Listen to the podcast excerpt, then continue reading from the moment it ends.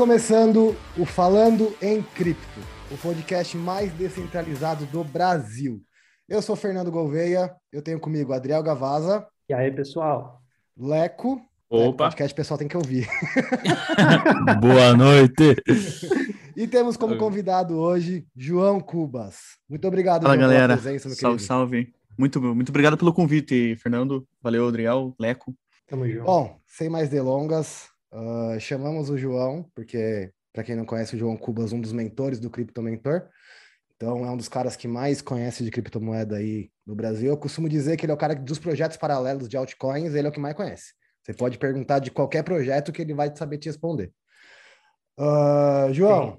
Tem, tem, uh, tem a vai, galera fala. aí essa semana aí que até começou a inventar projeto para testar o João aí, para saber se o João. Boa.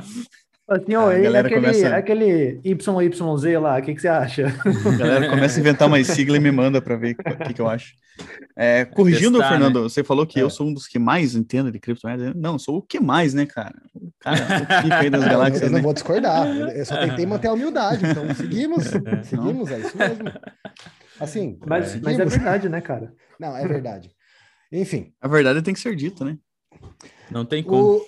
A primeira coisa Tô que eu brincando. queria perguntar pro João, que a gente vê bastante pessoal comentando no mundo cripto, não sei o quê, uh, é sobre projeção de valores, João. Você tá no mundo cripto aí há muitos anos, provavelmente você já viu muitas projeções, muitas certas, muitas erradas, enfim. O que, que você tem para dizer sobre esse pessoal que projeta, ah, o Bitcoin vai valer um milhão daqui a três anos, cem mil no final do ano? O que, que você tem para dizer sobre isso? É, cara, assim, de começo, quando a pessoa ela chega no universo cripto, ela escuta falar sobre Bitcoin. Eu tenho certeza que o Adriel e você, Fernando, é a primeira vez que vocês escutaram falar sobre Bitcoin, vocês se interessaram pela parte de investimento, pela parte que Bitcoin traz rentabilidade, traz lucros, né? E, e, e é inevitável que uma pessoa que vai buscar lucro com alguma coisa, ela vai buscar é, algo para melhorar de vida e tal, ela tem aquela ansiedade de saber, meu Deus, e quanto que eu vou ter mês que vem? Quanto que eu vou ter daqui dois meses? E se tem uma demanda de, desse tipo de público, vai vir as pessoas que vão oferecer um, uma resposta, né? E, e aí entra as pessoas que vão, é, através, é, buscar likes, buscar hype, ou até mesmo é, as pessoas que acham que são analistas, que podem prever o futuro, que eu discordo, eu acredito que ninguém consegue prever o futuro, né? Isso é, é ridículo, uma pessoa querer é, dar preço para o Bitcoin para o futuro aí, tipo, afirmando, né? Porque qualquer chute de preço é apenas um chute, né? É uma mera especulação. Mas o que a galera faz mesmo, principalmente no mundo cripto, é isso, é, ah não, mano, porque daqui dois meses vai estar, tá, essa moeda vai valorizar tanto, ou daqui dois meses o Bitcoin vai estar tá em tanto. E a verdade é que ninguém consegue prever a ação humana, né? É, os fundamentos do Bitcoin, eles nunca vão mudar, os fundamentos técnicos do Bitcoin, e mais os fundamentos, é, digamos assim, paralelos, aqueles leis, algum Estado atacando, é, coisas é, paralelas é, ao Bitcoin. Fogem do controle. É, co- exato, coisas que fogem do controle, eles sempre vão mudar. E isso é que ninguém consegue prever. Ninguém, e ninguém consegue prever a reação das pessoas sobre esses fundamentos, sobre essas notícias. E então, cara, é aquilo. Bitcoin é impossível de se prever, né? O futuro do Bitcoin, o futuro do preço. O que eu acredito nessa parte do, do Bitcoin são duas coisas, nessa parte do preço, né? Eu gosto do, do pessoal que lida com análise fundamentalista, mas que leva em consideração sempre que o Bitcoin, ele não vai morrer, porque os, os fundamentos técnicos dele nunca vão mudar. Eles nunca mudaram, né? Desde a sua criação, nunca mudou. Uhum, uhum. E quando mudou, foi para melhor, porque ele é um ativo open source, né? Ele, ele demanda de todo mundo decidir junto que aquilo vai ser melhor. E se todo mundo está decidindo junto, é porque vai ser melhor, né?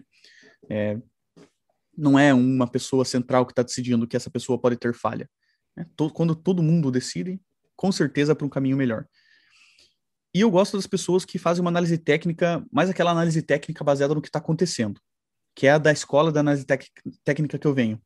Eu não uso nenhuma ferramenta gráfica para prever o preço, ou para vender o Bitcoin porque vai cair, ou para comprar mais porque vai subir. Eu gosto do, da escola da análise técnica, que eu aprendi com o Fausto Botelho, que é aquilo, é seguir a tendência. Então, o que está acontecendo, eu vou me baseando nisso. Ah, o Bitcoin está subindo? Pô, ele está em tendência de, de, de alta, eu vou me posicionar a favor de que vou conseguir aumentar aqui minha quantidade de dólares, né? Porque operando em Bitcoin, é no par dólar, altcoins no par Bitcoin, eu sempre gosto disso. E, e é isso, cara, eu gosto de seguir tendência.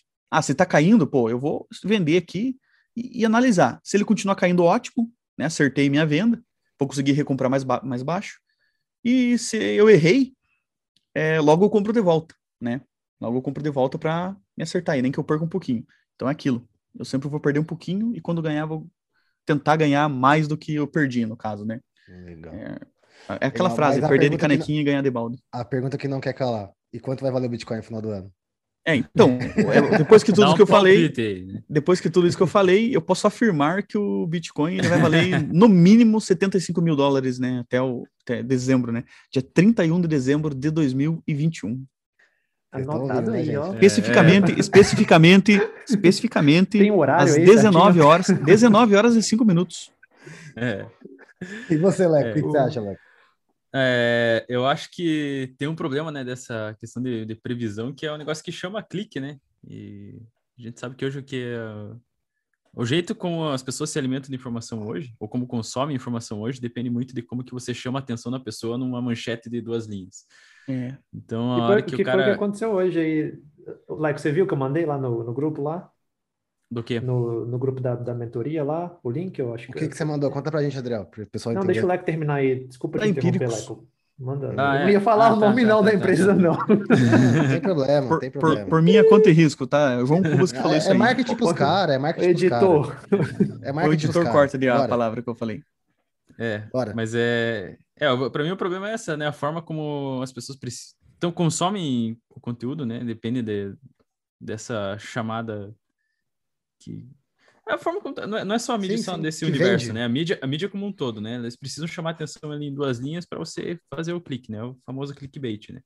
E daí uhum. tem algum, algumas, algumas frases, algumas afirmações que vão chamar muito mais atenção, como, por exemplo, alguém de renome dá um pitaco sobre o, o preço, né? O cara dá um pitaco é. lá, baseado em nada mesmo, mas só o fato de estar o nome de uma pessoa influente ali, chutando um preço, as pessoas vão... É, o mais recente agora nisso. Foi o autor do Pai Rico, Pai Pobre, né? Eu não lembro o nome. É, Robert. É. Robert que, é. É, que até, o, até dois mil e vinte e cinco o Bitcoin valia um vírgula cinco milhão de dólares. Tinha o caso do falecido John McAfee também, que John ele McAfee, afirmou né? em seu tweet que em dois mil e vinte ou dois mil e vinte e um, Leco? Acho que era dois mil e vinte. Até o final, final, até o final de dois mil e vinte, o Bitcoin ia estar quinhentos mil dólares. quinhentos mil dólares. E se não acontecesse, ele iria comer o pinto dele ao vivo pra galera. Ia cortar e comer ao vivo. Na T V. Não, tá vendo? É ele era muito excêntrico, que... mano. Qual a necessidade disso, entende? Yeah. É, e é baseado... E, cara, eu, eu falar uma coisa pra vocês. Ele era o cara mais influente em criptomoedas no... quando ele falou Naquela isso. Naquela época ali. Ele era... Cara, a influência dele era muito maior do que o Elon Musk hoje. E vocês imaginam muito o que, que, que Michael Saylor. Levado ele afirmar isso? Tipo... Porque cara, assim, é... a, gente, a gente aprende Bitcoin... que gráfico não lê futuro. Não, não mostra exato. Futuro, né? Exato. Então, e, que que pode e, e o gráfico do Bitcoin isso? era horrível nessa época. Quando ele falou isso, o Bitcoin não valia nem dois mil dólares. Dizia ele que ele tinha um modelo matemático e tal. E, e depois que teve aquele, aquele pump de dois mil e dezessete... Final de dois mil e dezessete, que foi para dois mil. Saiu de, falou, saiu, ah, Bitcoin saiu de dois mil dólares, foi para vinte é. mil dólares. Assim, ele falou: ah, bom, meu, meu modelo não previa isso daqui, então talvez aconteça tal coisa. Mas ó, você quer ver um negócio interessante naquele ano? É, tem aquele cara, como que é o nome dele? É Plan B, se eu não me engano. Plan B, ele é o cara que acho que criou o, o Stock to Flow para Bitcoin, alguma coisa assim. Ele, em dois mil e dezessete, ele falou, no começo do ano ele falou, olha, o Bitcoin vai passar a casa dos quinze mil, vai fechar o ano na, na, acima dos quinze mil. E fechou, bateu os vinte mil. É, eu falei isso também. Ano. Eu falei em dois mil e dezoito, eu falei que em dois mil e vinte ia estar quinze mil dólares. É. Dezembro. Ele... Então, mas eu acho que fica muito gravado. Fácil. Então, é mas é que eu... O ah, que, que eu usei? É, é que tem, tem um modelo, talvez o Stock to Flow, ou vários outros, existem... É, os caras não vão, não sai da cabeça esse valor, esse valor tem que ser baseado igual eu falo que em setenta e cinco mil dólares isso não tá saindo da minha cabeça, um chute é mais ou menos o que eu estipulei ali para baseado num, se tudo o que, o que tem que ocorrer, ocorrer e for bem sucedido. Por que que eu falava quinze mil dólares em dois mil e vinte? Eu tinha uma boa, um bom argumento primeiro, o halving, tá? Então as pessoas utilizam o, o halving para ajudar no preço. O que que acontece? Diminui a, a, a oferta e aumenta a, de, a demanda, né? Demanda. Isso. É... Só que tem uma coisa que quase ninguém leva em consideração, que na época, em dois mil e vinte, eu levava muito em consideração. Cara, eu falava toda live, tá? Todas as lives que estão gravadas lá no, no Instagram, eu falei isso. Que é o seguinte, o preço de se minerar um Bitcoin. Em dois mil e vinte, é, ocorreu uma coisa chamada Corona Day, né? Uma crise de liquidez de curto prazo no mercado, que levou o preço do Bitcoin de sair de dez mil dólares e foi para quatro mil dólares. Isso foi em dois dias. Bom, dois dias depois, já, já tinha voltado por causa dos seis, sete, oito, nove, dez, onze, doze, até os sessenta, esses tempos atrás, né? E o que que acontece? O preço de mineração, em dois mil e vinte, era de mais ou menos nove mil dólares por Bitcoin, tá? Por Bitcoin. Janeiro de dois mil e vinte, mais ou menos nove mil dólares por Bitcoin minerado. Isso fazendo uma... Não, a gente não sabe certo, porque cada país tem uma, um custo de energia, cada pessoa, cada pessoa tem um número X de máquinas, a máquina um custou médio, tanto, né? um preço médio. É, um preço médio aí de nove mil dólares no geral. Em janeiro de dois mil e vinte, o preço para se minerar um Bitcoin era nove mil dólares. E o preço do Bitcoin era seis mil dólares. Eu não tenho certeza, mas se você ver aí, vai ser, se não for seis mil, vai ser cinco e pouco ou seis e pouco. Uh, tendo de cabeça. Em fevereiro, março, abril, tá, quase chegou a onze mil dólares umas três, quatro vezes, né, durante dois mil e vinte. E aí veio o corona. E se aproximando do corona, o preço do Bitcoin baixou muito.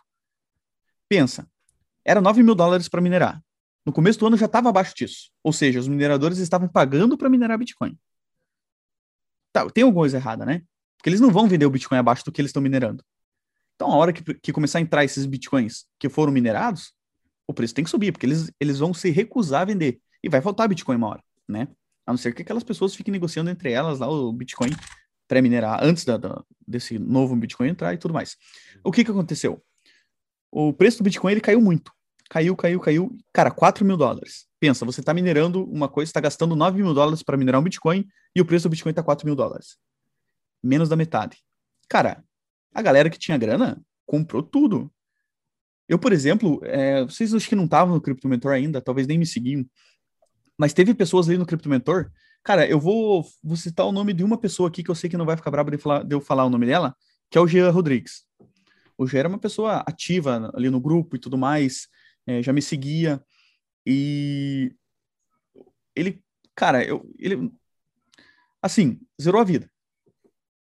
Sabe? Aposentou. Por quê? Aposentou.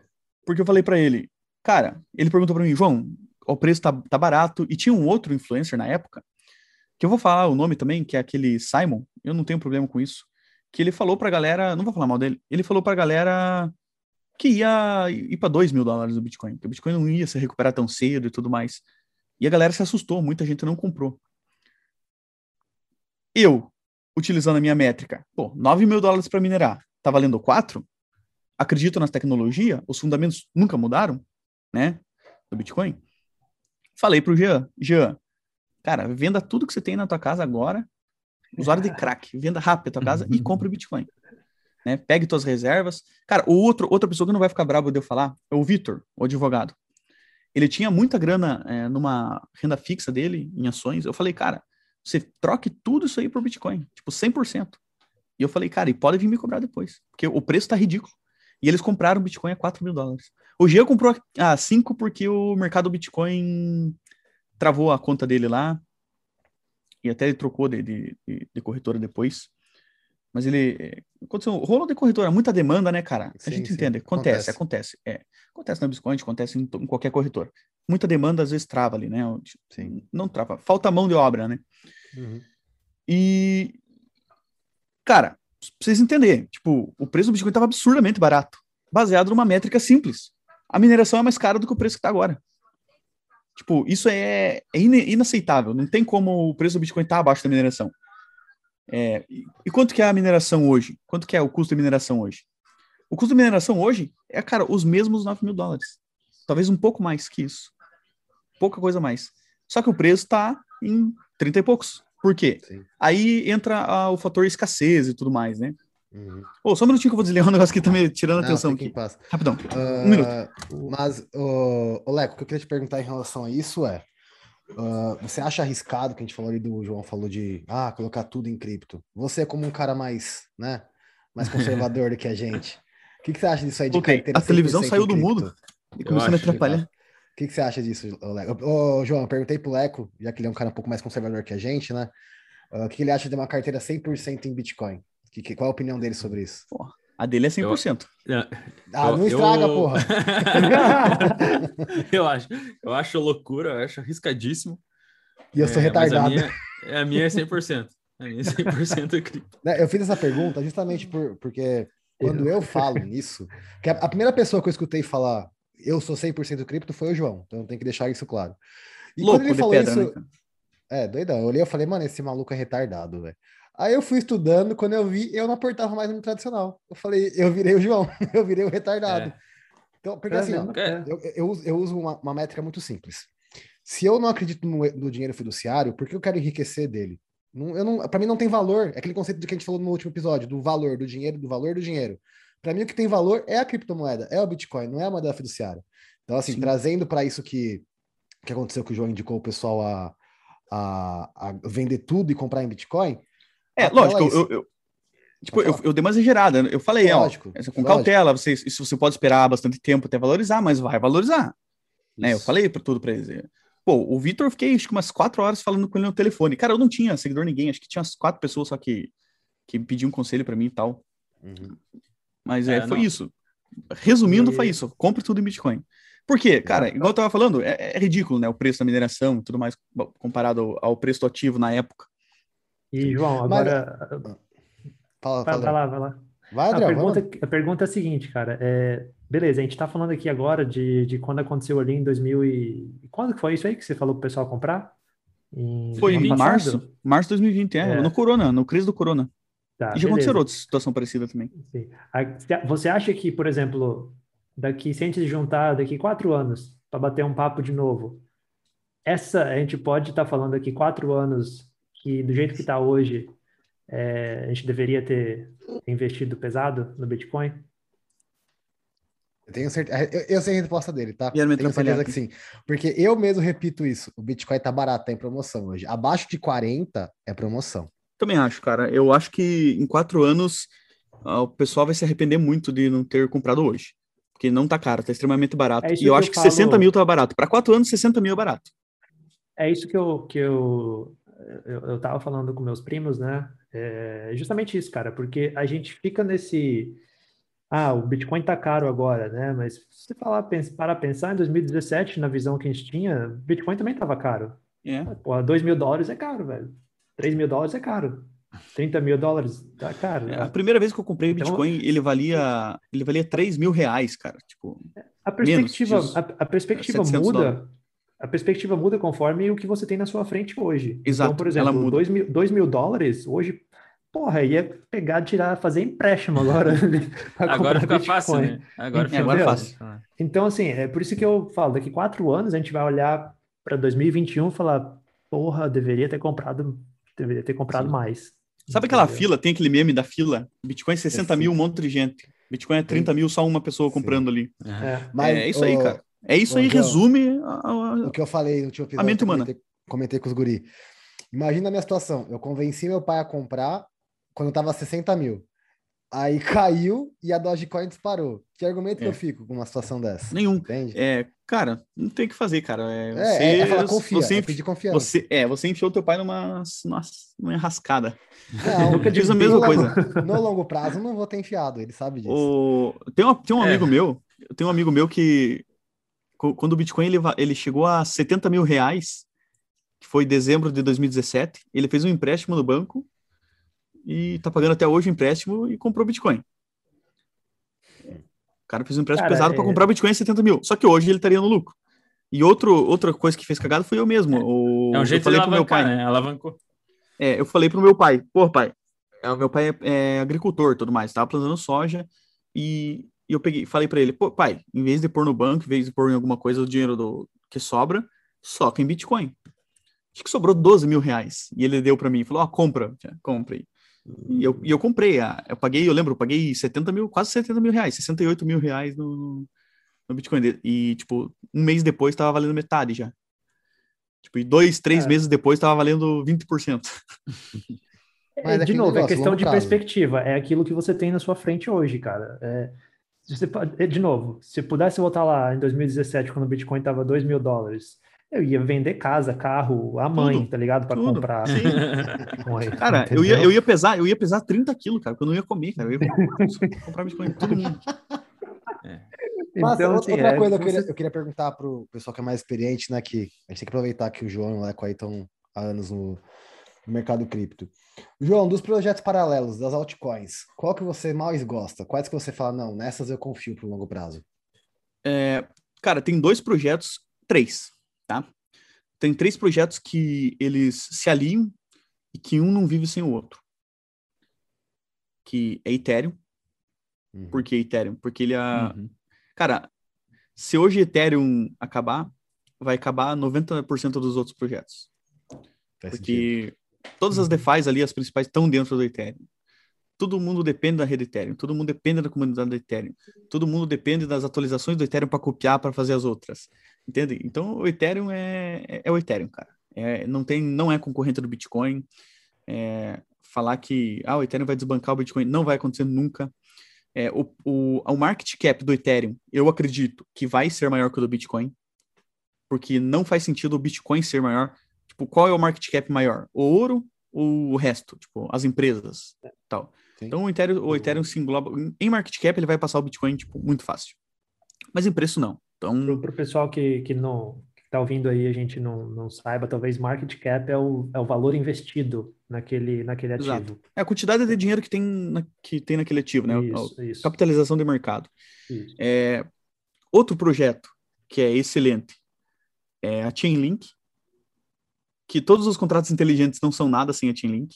É ela quem dá, ela quem passa a informação do mundo real para os contratos inteligentes da rede Ethereum, da rede... da Binance Coin, qualquer contrato inteligente, qualquer aí moeda Polkadot, que... Def... É, Polkadot.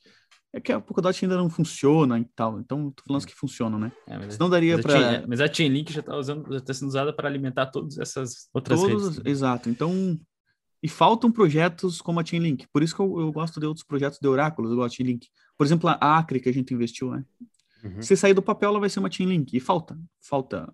Mas uma Chainlink melhorada, né? Convenhamos. É para ser. Acho que... É para ser, mas pode nunca sair do papel, né? Então, sim.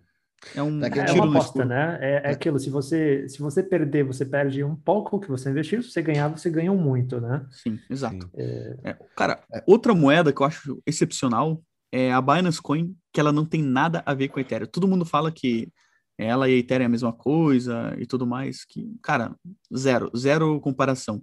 Okay, é. a, a, aproveita aí e fala pra gente, João, um pouquinho da diferença, principal diferença, talvez, da, da Binance para Ethereum. Claro. Interessante. É, cara, a diferença, a grande diferença está nos programadores. A, a, a ideia de, de cada... As, a, a Binance Coin, ela nasceu como um token da rede Ethereum. Ela só era um token, não tinha função nenhuma. A função dela era ser usada dentro da corretora, que era a Binance, que nem era a maior do mundo, é, para a galera ganhar desconto nas taxas. Foi uma... uma é o utility token, né, Leco?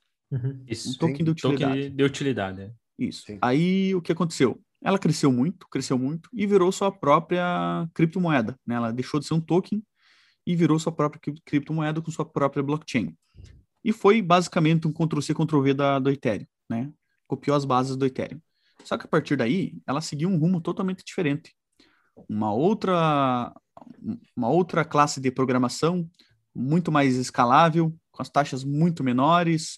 É, então, a programação do, do Ethereum e do, do, da B N B são totalmente diferentes, tá? Ah, a ideia das duas hoje, se for colocar, comparar, se for comparar as duas hoje, do jeito que tá, B N B é melhor. Porque B N B tem, B N B tem mais escalabilidade, B N B tem a função de ser utilizada na maior corretora do mundo, que isso se diferencia da Ethereum, tipo, num nível muito, muito elevado, porque, por exemplo... A Binance hoje é a corretora mai, maior do mundo, indiscutível. Tipo, e, e a segunda melhor não é nem metade da Binance. Cara, eu acho que não é nem trinta por cento da Binance. Então, você ter benefícios em utilizar a, a Binance Coin dentro dessa corretora já é excepcional. Tem, é interessante, né? É, tipo assim, ó, para você... Tem I C Os que são dentro da Binance que você só pode comprar com B N B. Então, é como se fosse uma venda casada. E eles estão totalmente dentro da lei, porque, foda-se, cripto não tem lei, né? Não, não eles pode ser caracterizado. Dentro da lei, porque, foda-se, cripto não tem lei. Sensacional, essa é a melhor frase que eu já ouvi. Tipo assim, ó, eles poderiam ser... ser é, venda casada é proibido, né? Tipo, você não pode é. forçar uma pessoa só a comprar aquilo com um determinado... É, uhum. né? Existe curso forçado, tipo, eu, é. que nem eu tenho um estabelecimento, eu preciso aceitar a moeda fiduciária, né? Uhum. Tipo, preciso... é, a gente entendeu, é, foi, foi bem, foi bem, é. foi bem bacana o, o, a, frase a, a expressão. Mas e, então, para desculpa, e João, assim, é, a, a B N B, ela hoje é o que o Ethereum dois ponto zero vai ser mais ou menos. Tá? Então, ela então, a B N B está é... na... Digamos, está na frente da ideia. Está na frente, da... na parte... Por quê? Porque a B N B, ela já nasceu num, num mundo mais moderno. Então, uhum. ela já nasceu... Quando ela virou cripto, ela pegou a ideia do Ethereum e adaptou, fez melhorias. E na parte de programação, escalabilidade... É, cara, linguagem de programação, escalabilidade, utilização... A, a ideia do Ethereum de dois mil e quatorze com a tecnologia de dois mil e dezoito, que foi quando ela é, teve a, sua o, rede própria. É, a, Binance, a Binance tem a Binance Smart Chain, né, que é a sua própria corretora, que lá dentro roda o, o B N B também. É, beleza, o Ethereum tem a, a MetaMask ali e tudo mais, tem a, que é uma carteira descentralizada, digamos assim, né, que poderia ser é, mas... comparado com a Binance Smart Chain, mas são pare- diferentes. E eles estão caminhando em rumos diferentes. Tá? Eles começaram... O, o, O, a Binance Coin começou dentro do Ethereum, saiu do Ethereum e eles estão caminhando em rumos diferentes. Tá? Tá. É, eles estão caminhando você, em rumos diferentes. Eu, se você fosse eu... listar aí, João, se fosse listar então, só para finalizar a pergunta do Fernando, listar aí umas três, três altcoins ou quatro altcoins, aí, quais você, você indica falar assim, olha, é um projeto é bom? Sem ser os principais? Sem ser o... Tipo, você Vai, quer João, uma novidade? Cinco, pensa cinco. Rápido, vamos. Cinco Cara, altcoins aí. cinco é muito fácil. cinco é muito fácil. Se quiser, eu falo é. dez para ser um pouco mais difícil. Manda. Tá, vamos lá. Os que eu mais gosto. Tá. Não, não vai ser por ordem, vai ser por mais ou menos eu lembrar. De altcoin. Beleza, pô, manda. Ethereum não tem como descartar. Chainlink não tem como descartar. Binance Coin não tem como descartar. Polkadot não tem como descartar. É, Solana é um excelente projeto. É, Monero é ex- excepcional e vai, a galera vai precisar usar a, a Monero, porque quanto mais o, o Estado interferir em cripto, a Monero vai se sobressair das outras moedas. É, a Monero e a Zcash, elas são duas bem parecidas, os, os projetos. Monero e Zcash, uhum. algum outro? É. É, deixa eu pensar. Hum... Dogecoin. É... Não, não, eu, eu acho que eu acho que DeFi's, num geral, mas aí entraria duas, que é a Uniswap e a PancakeSwap, que são as duas principais. Eu acho que é, são duas coisas que não tem erro, assim, sabe? Ótimo. João, eu queria te perguntar um negócio. Eu ia perguntar no privado, numa conversa nossa, mas essa... Eu quero jogar podcast porque pode ser interessante pro pessoal. Uh, você fala muito no Instagram em relação a... Agora, quando a Ethereum deixar de ser Proof of Work para ser Proof of Stake, né? Sim. Que vai, vai ficar muito defasado. Os... As placas de vídeo e tudo mais. E provavelmente o pessoal vai migrar para a mineração da Ethereum Classic. Certo? Sim, com certeza. Você uh, acha que fora, além da parte de criptomoeda, a Ethereum Classic pode se beneficiar disso como blockchain? É uma Cara, boa pergunta, viu? Ótima pergunta. Assim, ó, vou explicar o que é a Ethereum Classic. Né? Lógico, ela é um fork do, do, do Ethereum, que a comunidade do Ethereum... O, o, até a comunidade do Ethereum tem o Vitalik, que é o cabeça, né? Então ele tem um dono. O Ethereum tem um dono, é o Vitalik. Bom, o que ele falar vai ser lei, a galera vai seguir. Por mais que seja uma, uma, uma votação descentralizada ali e tudo mais, é, a galera a vai seguir o que, dele o, que o Vitalik... É, é, a influência dele, Sim. pô, não tem como. É... Eu ia falar, tipo, é igual o Lula aqui pro Brasil. Foda-se! É igual o Lula de um lado e o Bolsonaro do outro. Ótimo. Ah. É, é, cara, o Ethereum Classic, ele foi, foi aquela ideia que todo mundo foi, que foi contra o Vitalik. Então foi a rapa que falou, não, o Ethereum foi criado para isso, não, não, não aceitamos modificações. A galerinha falou que, que falou assim, não, não queremos modificar o código, melhorar nada. Vamos ficar do jeito que tá, que é ótimo, né? Uhum. E, e pronto. O Ethereum Classic é o Ethereum que nunca teve atualização. E grandes empresas se beneficiam disso. Empresas que fazem contratos inteligentes, por exemplo, a Original My. É a Original My, que é do Edilson Osório, que é um, cara, o maior. É o maior cabeça de blockchain do, do Brasil, que é o Edilson Osório. Ele tem uma... A empresa dele, a Original My, que é tipo uma, uma rede assim, de advogados, que eu posso dizer assim, programadores, advogados, é, que lutam para ter, tipo, é, votação baseada em blockchain, é, provas, provas é, digital, né? Tipo, crimes digitais, uhum, com a prova em blockchain e tudo mais. Patentes em blockchain. Digamos, eu tenho... Sabe aquelas minhas artes que eu faço, tipo, do, do Papai Noel, do Coelho da Páscoa lá com, com Bitcoin e tudo mais? Uhum. É, eu pego e, e, e faço... Coloco a patente delas lá na... com o Original My em blockchain. E eles utilizam a blockchain do Ethereum Classic para isso. Porque é mais barato do que utilizar a blockchain do Ethereum mesmo, né? Uhum. Então, tem muita utilização, cara. Como, como... É que o Ethereum, ele saiu um pouco... mesmo. A galera não quer mais saber muito de contrato inteligente para fazer contratos, para fazer... É, registrar alguma coisa em blockchain. A galera, a galera tá usando mais outras redes. A própria B N B dá para fazer isso.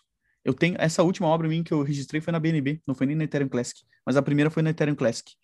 É, o que que acontece? Como o gás, né, a, tá muito alto, né, a taxa tá muito alta em Ethereum, a galera acaba utilizando esses serviços mais simples de contrato inteligente em outras redes mais baratas.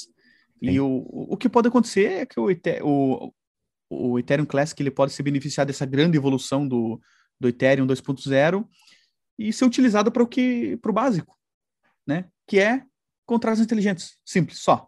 Contra, é, contratos inteligentes é aquilo ali, sem, sem entrar no mundo de DeFi e tudo mais, né? Que uhum. o, acho que o Ethereum mesmo virou a, a casa das DeFi, a elite, né? Casa a dos elite. Protocolos, né? É, todo mundo tá, tá, que quer rodar um protocolo DeFi, alguma coisa, joga lá no Ethereum, Ethereum, Ethereum. E o Ethereum Classic a galera tá usando mais para fazer contratinho ali, tipo, alguma patente, é, registros, né? Entendi. Um cartório. Cara, lá no início, eu, antes, antes de existir DeFi, eu caracterizava o Ethereum mesmo como um cartório, né? O Bitcoin era um sistema monetário e o Ethereum era um cartório digital. E hoje em dia, sim, eu não sei se eu posso mais dizer que o Ethereum é só um cartório digital. Eu acho que o, o que o Leco sempre fala é, faz muito mais sentido agora, que o Ethereum é um grande computador é, extremamente potente e mundial. Ô Leco, e o mundo pode rodar em blockchain ainda, você acha? No futuro? Acho que não tem necessidade, acho que não... Acho mas, que não... mas grande tem parte, tudo. Você acha? Sim, sim. Acho que, por exemplo, exchanges, como a gente conhece, então... Estão com os dias contados aí. E bancos, os protocolos coisas... de swap e, já... E bancos, Leco? Você acha que dá para um dia a gente não ter mais bancos e rodar tudo em blockchain? Cara, eu imagino bancos totalmente em blockchain. Eu imagino. E já é realidade, cara. É, hoje em dia... É. Cara, eu acho que já é realidade, assim, começando a se tornar uma sementinha, é. né? É. Porque, assim, eu sei que em dois mil e dezessete o Itaú ele já passava cursos de blockchain para os funcionários. Isso em dois mil e dezessete. Sim. E agora o Banco do Brasil, isso é até recente a notícia, né? Que o Banco do Brasil já, para contratar funcionários, já é um pré-requisito o cara entender o, de cripto. Os bancos canadenses já estão uh, implementando blockchain, não sei exatamente para quê. É que, cara, mas, é que assim, ó, é, estão usando blockchain para algumas coisas. A, a blockchain ela pode ser utilizada para qualquer coisa, para fins centralizados mesmo, né? Uhum. É, então ela é uma tecnologia, uma ótima tecnologia, tecnologia de blockchain. Eu, por isso que no outro episódio eu falei que... Vocês perguntaram, Bitcoin ou blockchain? Eu falei blockchain. É, aí, cara, aí eu, eu vou ter que discordar, Adriel, porque o, a blockchain não existe sem o Bitcoin, né? Não, exato. Foi o que a gente... Foi a discussão que a gente teve, inclusive, no, no primeiro episódio. Ah, sim. É que... Pensando, do, pensando do, do, do ponto de vista tecnológico, né? É, a blockchain foi uma revolução muito grande, assim. Uh, eu tenho uma, eu tenho uma pergunta, João, um pouquinho ainda relacionada ao Ethereum, né? Quando o Ethereum teve aquele, o fork ali que virou o Ethereum Classic, é, se eu não me engano, os criadores da D O T e da A D A também faziam parte do time da Ethereum, não faziam no começo? Exato. É, e aí discordaram, né? Do, do, acho que principalmente do Proof of, of Work para Proof of Stake, né? E, enfim, e decidiram seguir caminhos próprios, né? Foi isso que aconteceu? Você pode falar um pouquinho para a gente? Eu não sei a origem da, da, do desligamento desses membros da, do Ethereum. Eu não vou saber o, a origem do desligamento. Mas, sim, o dono, né, o criador da, da, da A D A foi um dos caras aí que ajudaram a desenvolver, escreveram algum código lá no, no, no, no Ethereum. E o da Polkadot é. também. Eu não é, sei o verdade, quanto eu... eles eram importantes, mas eles escreveram um código lá e aí o nome deles está lá integrado. Mas o grande, o grande cabeça é o Vitalik, cara. O, o grande cabeça é o Vitalik. Não... Alguém dizer um nome assim, ah, ajudou a desenvolver o Ethereum, eu, eu acho, estou falando por mim, eu acho que isso aí é um... é para se promover, porque eu acho que o Ethereum tranquilamente seria rodado somente com a ideia do Vitalik. Só ele já conseguiria fazer. É, o que a galera fez foi ajudar ele a escrever o código, né? Uhum. Mas eu acho que falar assim que ajudou a desenvolver, teve a ideia, tipo, teve, teve tanta participação quanto o Vitalik, eu acho que não. Mas sim, eles ajudaram a desenvolver o código do Ethereum. E voltando agora... ali agora... Desculpa, voltando ali agora a pergunta do Fernando, é... que o Leco estava respondendo sobre se seria possível, né, fazer isso, os bancos, né, rodarem blockchain. É... Ou, enfim, a blockchain... É, fazer o, a substituição dos bancos, talvez. É, um, acho que um grande exemplo que a gente tem hoje é a D A I, né? É, rodando na, na, na Ethereum, né? A D A I, as DeFi's aí que fazem swap, uhum. eles já entregam um serviço financeiro, né? E... Eu acho que pode ter confiança, talvez, né, Leco? É, é tempo, né? É, o tempo, que falta. É, eu acho, na verdade, que isso falta... tudo... E é bom que existem essas DeFi aí que estão experimentando e estão testando a tecnologia.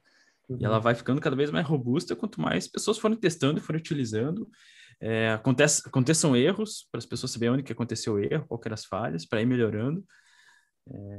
É, só, é só explicando tudo... a D A I um pouquinho, o, o Leco, uhum. talvez você pode explicar para a gente um pouquinho melhor. A D A I, ela, ela, ela permite os usuários a fazer ele até tomar ali empréstimo, né? É, enfim, a D A I é uma, uma stablecoin hoje, e quem quiser pega empréstimo lá, fica registrado lá na, na, na blockchain Isso. e tudo mais. E é uma ideia, assim, eu achei sensacional a ideia, né? É. Não vejo, não vendo sendo substituto agora, não vai acontecer uhum. tão cedo, mas tem, uhum. tem a plataforma para isso, né? É, o que, que, que eu imagino, assim, o que, que, que eu vejo, imagino no futuro, assim, né? É, como que funciona a D A I? A D A I, ela é uma... A função dela é ser uma stablecoin, né? Uma moeda estável. Um dólar, uma D A I. E o que que garante essa estabilidade? É... Você deposita em Ether ou em qualquer outra moeda.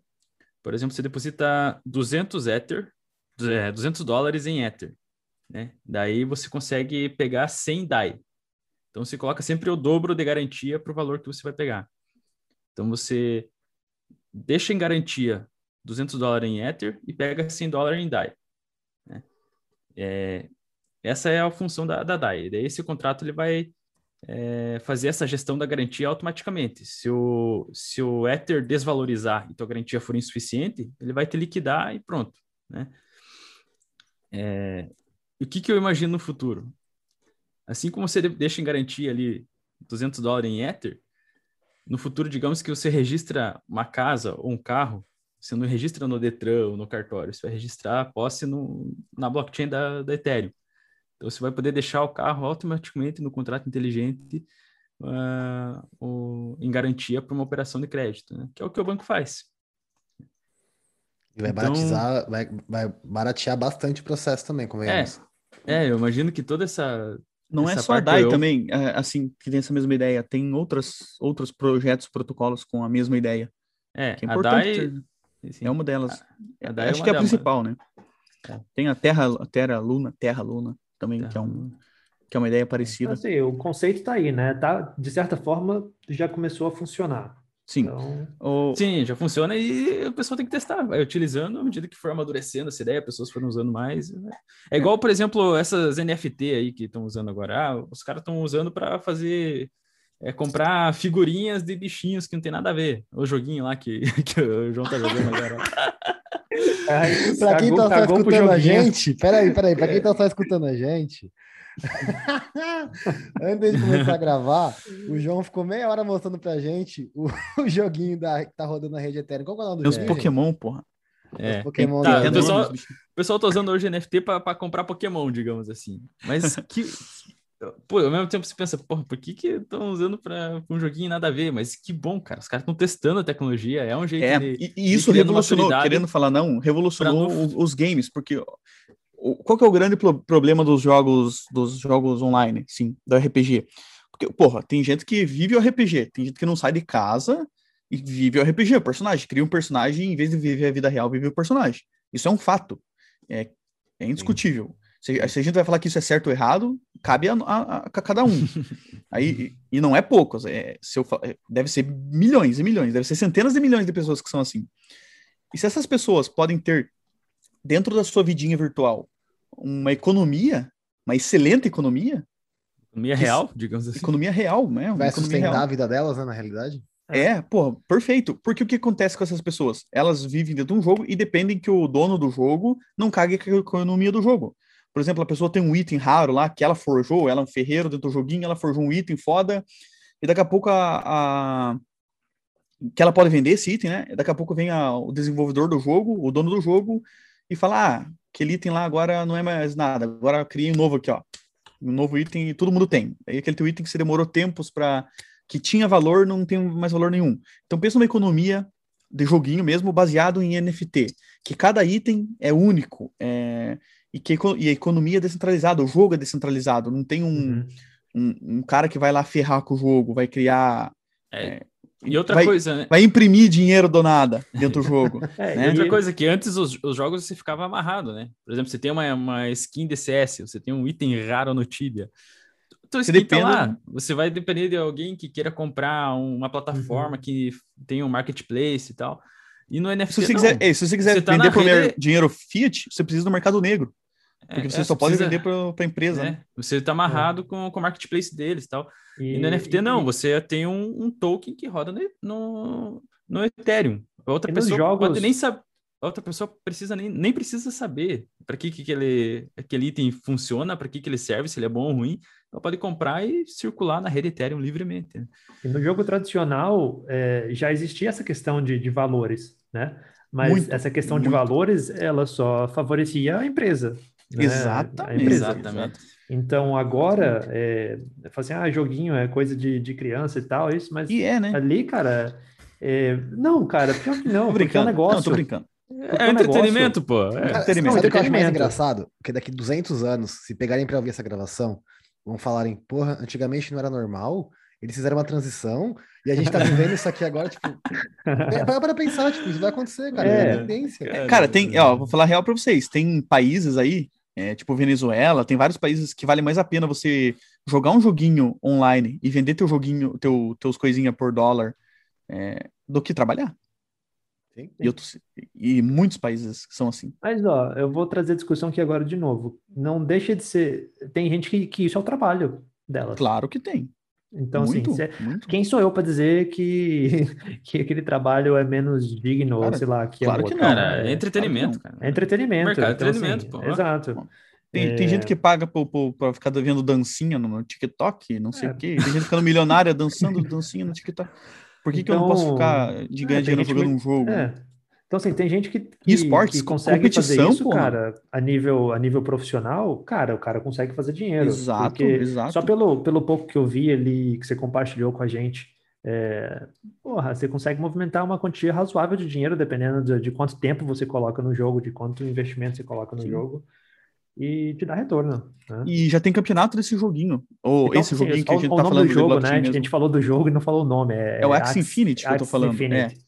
É um jogo novo, cara, é. é como se fosse um jogo de carta. E já tem competitivo, tá? Já tem... É, a galera já tá elaborando campeonatos valendo premiação no mundo real, porque pois o é. jogo é bem complexo. Então, mas aí como seria o jogo? Seria todo online e a premiação seria em N F T ou seria em fiduciário? Ah, cara, normalmente depende, essas né? premiações são em N F T, são moeda fiduciária. Até um ponto que eu queria entrar. Deixa eu voltar um pouquinho no nosso assunto, daí a gente já Vamos. continua daqui, tá? tá? Vamos. Eu queria, eu queria lá terminar... É... falar sobre as exchanges descentralizadas. Tá. Que o Leco falou, o Leco comentou que isso é o futuro, que ele não vê mais as exchanges sendo normais, que seria o futuro das exchanges é ser uma exchange descentralizada. O que que acontece com a exchange descentralizada? Você não consegue jogar moeda fiduciária lá dentro. Então, para acabar com as exchanges, para as exchanges deixarem de ser exchanges, é, já temos que entender que toda a economia em cripto está só em cripto. Porque a partir do momento que eu preciso ter uma moeda fiduciária para transformar em cripto, ou uma cripto para uma moeda fiduciária, eu vou precisar de um agente, de um intermediador, sendo peer-to-peer, eu posso sim só utilizar uma exchange descentralizada, mas eu vou precisar que alguma pessoa compre de mim a minha moeda fiduciária, e aí eu já preciso de um banco também. E, e se eu for comprar através de um intermediador, que são as exchanges, é, elas também vão continuar existindo. Então, enquanto houver a necessidade de transformar cripto para moeda fiduciária, eu preciso de um agente intermediário, ou de um banco, ou de uma corretora, que vai fazer essa intermediação entre banco e pessoa. Mas, é, se a pessoa não tem mais, a pessoa só, só vive de cripto. Digamos assim, ó, é, eu faço trade, o meu ganha-pão só vem em cripto, é, seja lá como for. Eu não, não coloco mais dinheiro fiduciário porque eu nem uso mais dinheiro fiduciário. E a pessoa nem precisa mais utilizar uma, uma corretora. Se ela paga as contas dela com cripto e negocia só cripto, não precisaria. Aí sim seria válido. E a gente está cada vez mais migrando para isso, né? Então aí eu concordo com o Leco. É, o futuro é isso. Com certeza o futuro é isso. Mas eu acho que seria um futuro um pouco mais distante para geral. Porque eu acredito que enquanto necessitar de moeda fiduciária, enquanto o Bitcoin for cotado em dólar, vai precisar de corretores. Ah, mas até onde você acha que vai essa, essa abrangência? Abrangência, a palavra abrangência? Essa abrangência da blockchain, João, para você. Essa abre, a, abertude. Abertude. Para você, até onde vai? Até onde você acha que você vai? É... Por Puts, exemplo, o Leco, o Leco disse para a gente semana passada que acho que tem certas coisas que não vão precisar rodar na blockchain, e eu concordo. Mas claro, para você, claro. Você acha que até onde não. vai?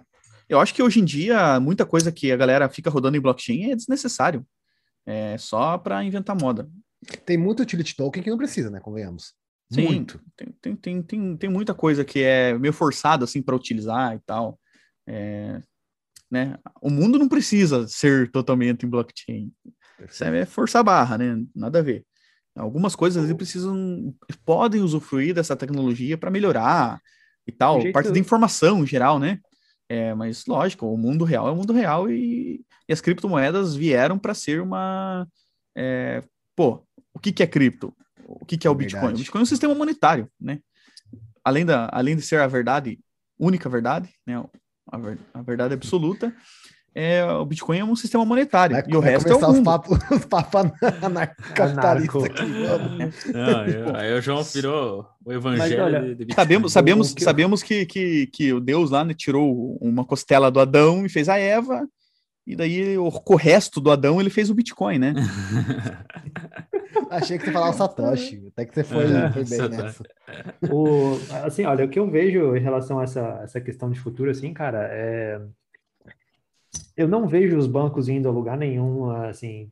Calma aí que o João vai adaptar, né? Um charuto. Peraí, que momento sublime. O João vai acender um charuto, gente. Calma aí. Não, não vou, não vou, não vou. Ah, só, só tô brincando. Só, só porque eu queria um também hoje. Vai, bora. Tão cedo. Tão cedo. É, eu acho que, assim, cara, quando você para... É, é tudo, de novo, pela perspectiva, pelo que você consegue ver hoje. Então, assim, há trocentos anos atrás, a gente não tinha sistema bancário como a gente tem hoje, né? Então, foi instituído um sistema bancário... foi se, a, a, criado um modelo fiduciário, né, como meio de, de troca, como moeda de troca e tudo mais, e hoje é o que a gente tem.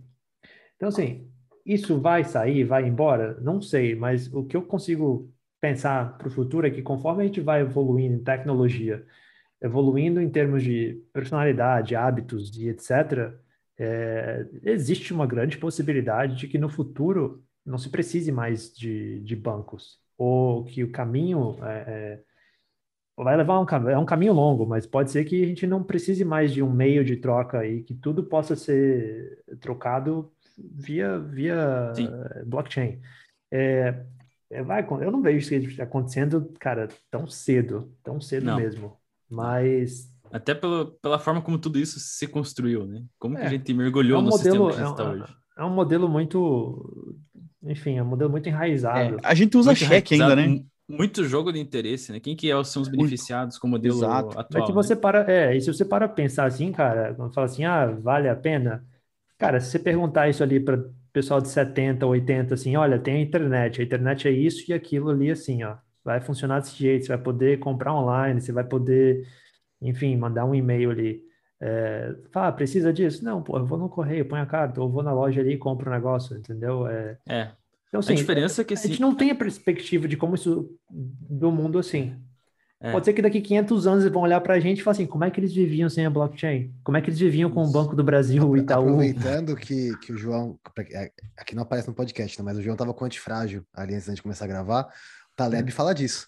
a gente não, não sabe a necessidade que a gente precisa de uma coisa até ela ser criada. A gente não consegue... Exato. É igual... O exemplo que dá no livro é a mala de rodinha, né? Como que ninguém nunca pensou naquilo e se, se demanda tanta energia para algumas coisas e para algo tão óbvio não se, de, não se demandou energia, né? Então... É, você pega exemplos do passado, cara. Tipo, se você olhar quando é, concha marítima era usada como pagamento. Quando, na época deles, você fala assim, ah, a concha marítima não vai ser mais usada como pagamento, vai vir a moeda, né, metal mesmo ali. Eles falam, tá maluco, né? Não, não, não tem como isso acontecer. É que meu anzol aqui vai... É, é, então, assim, é o que você tem na sua frente hoje que você pode trabalhar. Mas daqui quatrocentos anos, os caras vão olhar pra gente e falar assim, pô, como é que eles viviam assim, cara? Como assim meu punhal dressal não vale mais tua casa? É, exato. Eu queria perguntar pro... Eu tenho, eu tenho essa curiosidade, eu gosto desses bastidores. O João e o Leco que estão no mundo cripto desde sempre, são, eu costumo dizer que os dois são satoshis brasileiros, né? Conta pra gente não, umas, umas Daniel situações... Fraga.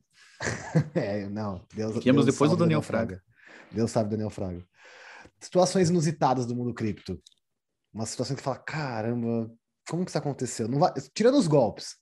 Você já... que eu sei que a primeira coisa passaram... que eu pensei foi golpe. Né? É, não, que eu sei que você já perdeu alguns bitcoins, né? A gente já perdeu bastante bitcoins em golpe. Mas alguma situação que você fala, porra, isso aqui eu vou, vou botar no meu livro um dia. Tem alguma situação, João, que você já passou? Cara... Se você lembrar, ele pode falar, né? Que eu tô, tô, tô pensando. Tentando aqui, cara, lembrar já... alguma coisa assim. É que fora golpe, você quebrou eles, né, Fernando? Hã? É. Você quebrou as pernas dele e falar sem golpe. Mas eu né? quero justamente isso, essa parte que vai dar corte legal. É. Cara, eu vou é. pensar uma coisa bacana aqui. Pensa, ó, eu vou falar um negócio que aconteceu essa semana que me perguntaram, que foi assim, ó, o que, que você acha do, do, hum, dos, eu golpes, sei uma coisa. Né? Uhum. Dos golpes do Bitcoin?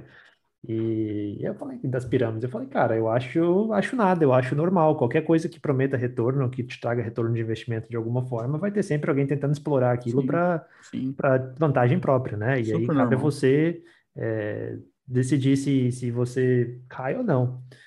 Então, enfim. Essa ah, parte de golpe, cara, que vocês tenham, é bem engraçado no Brasil, coisa aí. Porque, cara, eu, eu sempre fui assim, ó, tipo, tudo o colega falava, João, não faça, eu escondido fazia, sabe? Tipo, foda-se. O Leco, cara, o Leco é uma pessoa extremamente correta. O Leco, o Leco é foda. Eu respeito muito o Leco. Por isso, sabe? Ele é uma pessoa extremamente correta. Só por isso. E eu, cara, sempre fui porra louca, né, cara? Tipo, hoje em dia eu tenho muito mais... Sou muito mais correto graças aos ensinamentos do Leco. Mas antigamente, foda-se.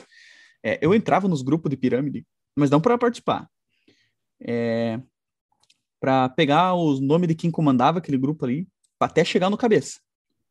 Eu ia... Entrando nos grupos, entrando nos grupos Temos e... Temos aqui pô, um Sherlock Holmes. É, tem um grupo aqui, ó. Ah, oh, esse piá tá, tá se destacando no grupo. Vamos pôr ele em outro aqui, ó.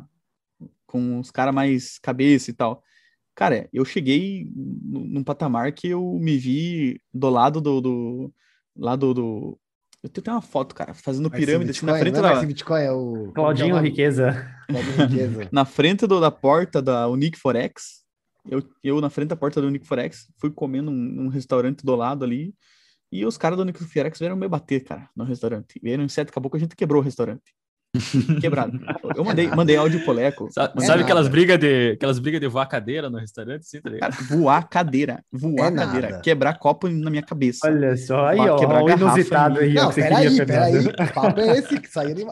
Quando eu fiz a pergunta, eu não imaginava vai isso. Corte. Vai pro corte isso aí, ó. Mas cara, por que, João, eles foram pra cima de você? Porque eu tava tirando foto deles e tirando sarro deles, porra, e mandando pros outros. Falando que, ó, o, o, o que eu falei, cara? Eu falei, ah, chegou os faraó. A hora que eles entraram, eu falei, ah, chegou os faraó. Aí eu começava a tirar uma selfie assim, né? Fala, galera, tô aqui no Egito. Aí que os caras não gostaram, velho. Que ano isso, João? Foi, foi em dois mil e dezenove, foi um dia antes da, da Polícia Federal fechar, fechar a Unic. Eu sabia que eles iam fechar, porque eu... Cara, eu pegava e mandava... Não sei se eles chegaram a abrir as minhas, meus e-mails e tal, mas eu mandava foto, de print de conversa... dos caras prometendo lucro, falando que, que era tal coisa, tal coisa, e mandava pra, pra Polícia Federal, cara. Juntava prova assim mesmo. É, o, ah, o Lego mandava é uns áudios engraçados pro Leco. Que os caras falavam, os caras me mandavam um áudio assim, ô, abençoadinho, você tá totalmente errado, não sei o quê. Cara, e nesse dia eu falava, cara, vocês não sabem nem o que é blockchain, vocês não sabem nem o que é o Bitcoin, vocês nem têm Bitcoin, vocês só estão roubando a galera e tal, na hora da briga e tal. E eu, eu gravei, cara, o que eu pude eu consegui. consegui gravar, né? Tomara meu celular. Muito depois. Bom isso. O Leco deve ter, ter esses áudios, cara. Devo ter, devo ter. É verdade, Leco? Mano. É verdade, é verdade. Eu tenho, eu tenho, eu tenho. Foi engraçado. Eu acho que... Eu acho, eu acho que vai ser difícil pro Leco contar um caso mais inusitado. É, não, não, não. Teve, te, cara, teve mais dois ainda aqui. Um, o Leco participou. Outro, outra vez eu fui lá para Curitiba, na frente do, do grupo Bitcoin Banco, para tentar procurar o cara lá que roubou a galera. Esse que prenderam esses dias, o Cláudio. Claudinho Riqueza. É. é, putz, apareceu a história desse cara agora. Revelar, lá, cara, parece, lá, parece que vão tentar ressarcir um pouco do pessoal, você viu essas coisas? Saiu um vídeo hoje esse, dele sendo preso, né, cara? Perdi do, dois bitcoins com ele, cara. Perdi dois bitcoins com ele. Mas eu nem sabia que era... Não prometia, é, não prometia é, rentabilidade nada. Não era uma empresa de rentabilidade. Era, era, uma, exchange, corretora, né? Era uma corretora, era uma exchange. É. Era eu, eu expliquei. Não. É, tipo, foi, foi infortúnio, sim, na verdade, né, cara? Foi infortúnio, né? Foi é, golpe porque... mesmo. O cara, o cara abriu lá querendo roubar. Não, não, infortúnio seu. Porque sim, você não sabia. É, exato. Tipo, Mike Chance tá usando. É, queria fazer então... arbitragem, porque lá era um preço um pouquinho diferente das Mas outras. Mas é, como que foi, João? Você deixou coisa na de corretora e do nada a corretora sumiu? Não, eu deixei lá por causa que fazia spread, né, de, de, de arbitragem. Tipo, lá era mais barato, eu comprava lá e vendia nas outras. Comprava lá e vendia nas outras. Pra fazer uma grana. Aí chegou um momento que eu não consegui mais tirar lá, de lá, né? Fui entrar Tem uma lá ideia e... do, do tamanho do golpe, a corretora dele estava em primeiro lugar no CoinMarketCap de volume. De movimentação de volume. Foi bilhões. Mundial, foi bilhões.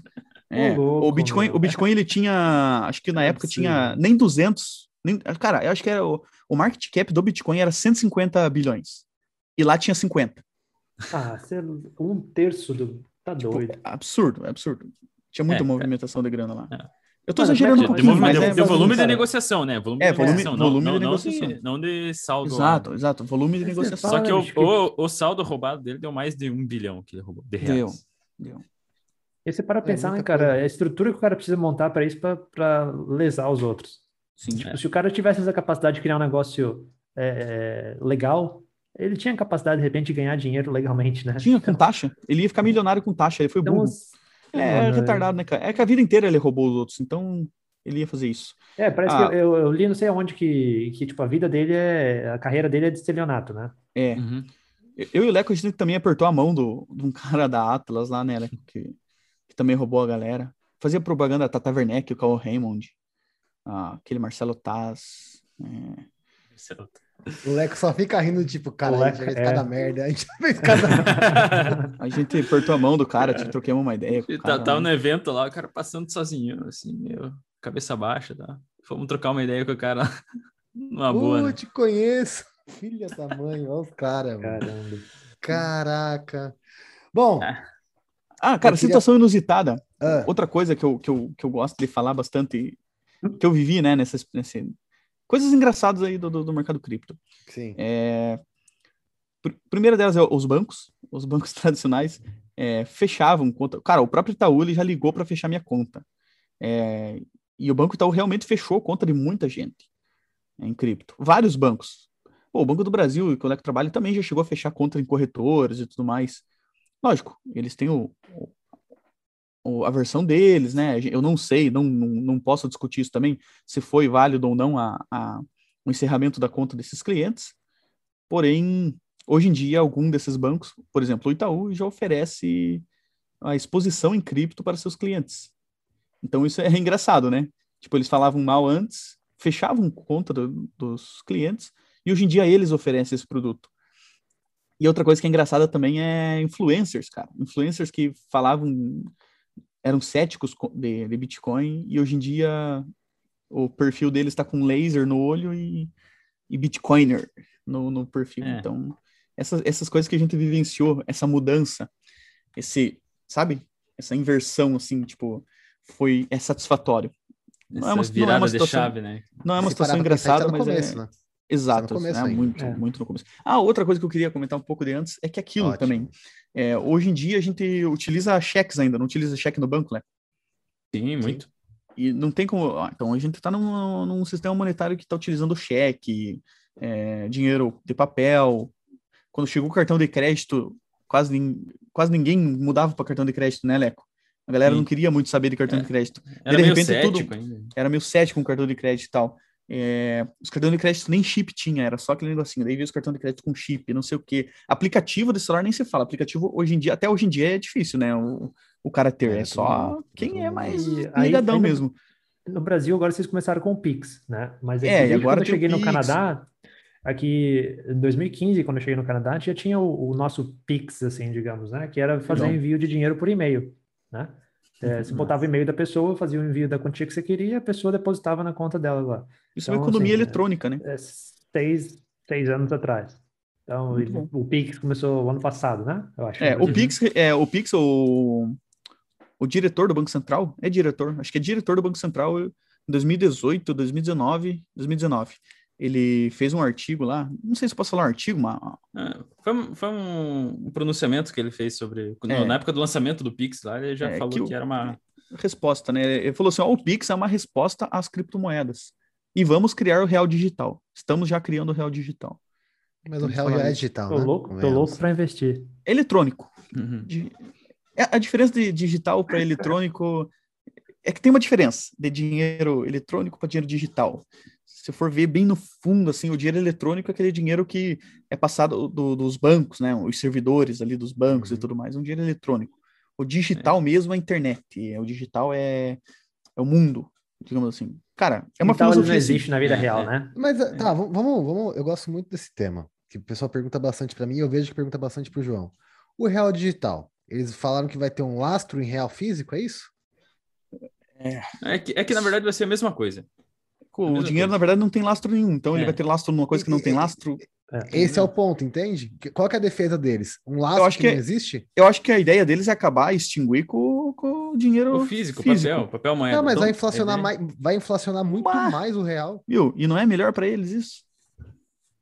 Mas você entende que, de novo, estão vendendo uma mentira e o povo vai cair na mentira de novo?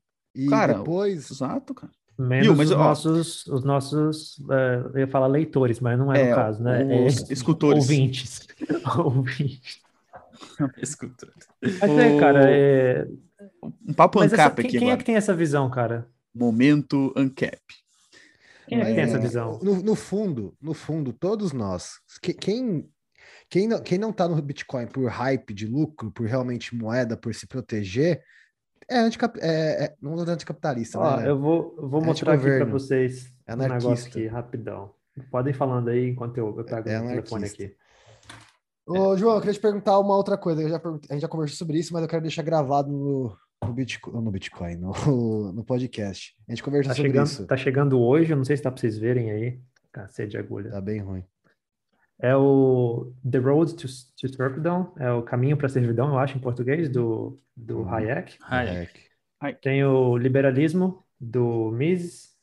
Tem o...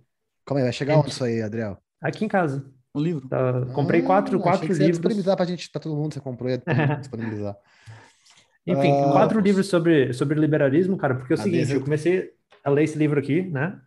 Uhum. E quando você vê detalhes... de como que o dinheiro funciona, de como que toda a história do dinheiro, cara, você para, passa para analisar, para para analisar e esse é um liberalismo, um caminho sem volta.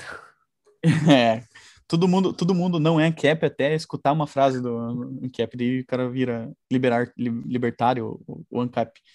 É, cara, é, o papo do... Falar, Fernando, só, é só finalizar, ah, o, posso finalizar o papo do Pix, pode, do Real pode, Digital? Claro, claro. Qual que é a ideia? Né? Já vou passar a ideia, a visão futura, o que, que vai acontecer. A ideia é, pô, Pix, é, influenciar as pessoas aí pro digital. Real digital, acabar com a moeda fiduciária. É, a partir do momento que eu tenho uma economia totalmente digital, eu tenho um cenário perfeito para tributação, porque as pessoas não vão conseguir mais sonegar o imposto. Porque a partir do momento que está tudo digital, tudo passa pelo controle do Estado ali, né? É, C P F, alguma coisa, vínculo com a pessoa, e hum. meio que acaba até com, a, com o trabalho lá dos... Do, Como que é? Do, Os dos auditores contador, da né? Receita, do contador é, auditor, também. Contador, acabou, não acabou o emprego, porque tem outras coisas para fazer, mas essa parte eles não vão mais fazer. Por quê? É. Porque a partir do momento que a economia for cem por cento centralizada, basta um programinho, um software, ali que qualquer um que entende, óbvio, não é qualquer pessoa, mas qualquer um que entende, manja de software, fazer software, faz um software lá que, ponto, o, cara, o que o cara gastou, pega, divide, multiplica, faz o que for tem que fazer lá, e chega o boleto final do, do ano pro, com, com o imposto para o cara pagar. Ninguém nem Perfeito. Precisa mais... E se você falar isso para a população, a partir de dois mil e vinte e três, ninguém mais vai precisar perder tempo de fazer é, a sua renda. própria imposto de renda. Acabou. É, você ficava estressado. Tô até vendo as propagandas já. Chega de estresse. Último dia para imposto de renda. Acabou. O governo vai fazer o seu imposto de renda. Ah, cara, as pessoas vão achar maravilhoso. Até chegar é o nada. boletão. Até chegar é o boletão. Hum, as pessoas vão achar é, maravilhoso. É. Mas assim, aí, a gente é. tá, estamos protegidos disso, né? Convenhamos. Com o Bitcoin é. estamos protegidos disso. Tomara, né? Ah, cara. É, se a gente for entrar nesse mérito agora, João, a gente vai longe. É. Tomara, é. não tomara. Eu, pra, pra eu perguntar, pra deixar gravado aqui, aproveitar que você tá aqui, João. Uh, voltando pro Bitcoin, tá? Uh, Litecoin tá fadado a morrer agora com a Light Network pra você? Cara, esse é, é bem... Tipo, eu tenho dois pensamentos, assim, tipo... Porque... A Light Network, ela é nova, né? Acho que vai demorar as pessoas usarem isso com muita frequência e tudo mais. Mas aqui é um negócio que foi se provado que não é tão difícil assim também. Porque El Salvador adotou bem rápido isso aí, né? Acho que a gente Sim. viu... A gente viu El Salvador... Na rede. É, não é, um, não é um negócio pouco, né? Tipo, eles... De um dia pro outro, é. os caras já tinham aplicativo e carteira e o governo já tava incentivando, então... Mostrou muito meio que é... mesmo, né, cara? Eu achei estranho, cara. Achei extremamente rápido. Nisso. Eles já vinham pensando nisso. Cara, no outro dia o cara já estava disponibilizando aplicativo próprio, é. carteira própria pra galera. Agora o Paraguai então, tá na mesma linha, né? Cara, isso me assustou um pouco. E eu tinha esse pensamento, ah, vai demorar a Light Network, o Litecoin vai subir muito, porque é a prata, né, e tal. Sim. E já começo a pensar diferente um pouco vendo isso aí, cara. A evolução Mas acho que, que teve. A Litecoin ainda vai ter seu valor, porque ainda vai ter gente que vai preferir é, transações on-chain, é, né, on-chain principal, no, rápidas. Né? Tem gente que ainda vai ter essa, ainda vai ter esse valor. Né? Eu acho que ela não vai ser necessária. Isso. Vai existir, mas não vai ser necessário, porque a partir do momento que, né, que eu posso fazer uma transação de Bitcoin barata e rápido, que é a ideia não, da Litecoin. Mas vocês não acham que o preço dela vai estabilizar? Não vai ter preço um... da Litecoin? Isso. Ela é, cara, acho que não, ela é escassa e ah, tal. Vai acompanhar o Bitcoin, vai acompanhar. Acho que, eu acho que todas as criptos vão meio que acompanhar o Bitcoin, sim, cara. Mas eu acho que ainda, eu acho que ainda Mas... o Bitcoin por longo prazo é a cripto que mais vai valorizar. Então, por isso, eu por acho que quando perguntam pra mim, eu falo, meu, foca no Bitcoin, porque, por exemplo, aconteceu isso... Já, quando ele já... dispara, ele dispara. Né? Sim. Além do que, tipo, as outras são, tão, são dependentes do Bitcoin, né? Tem uma atualização dessa no Bitcoin, a gente já fica meio receoso com a Litecoin. Então, tipo, foca em Bitcoin, né? Então, sei lá. Eu queria falar agora, eu acho que se você olha para o longo prazo, não foca nessas, foca no Bitcoin. Sim. A maior, se alguém tá montando uma carteira de cripto, tem que estar tá a maior parte exposta em Bitcoin.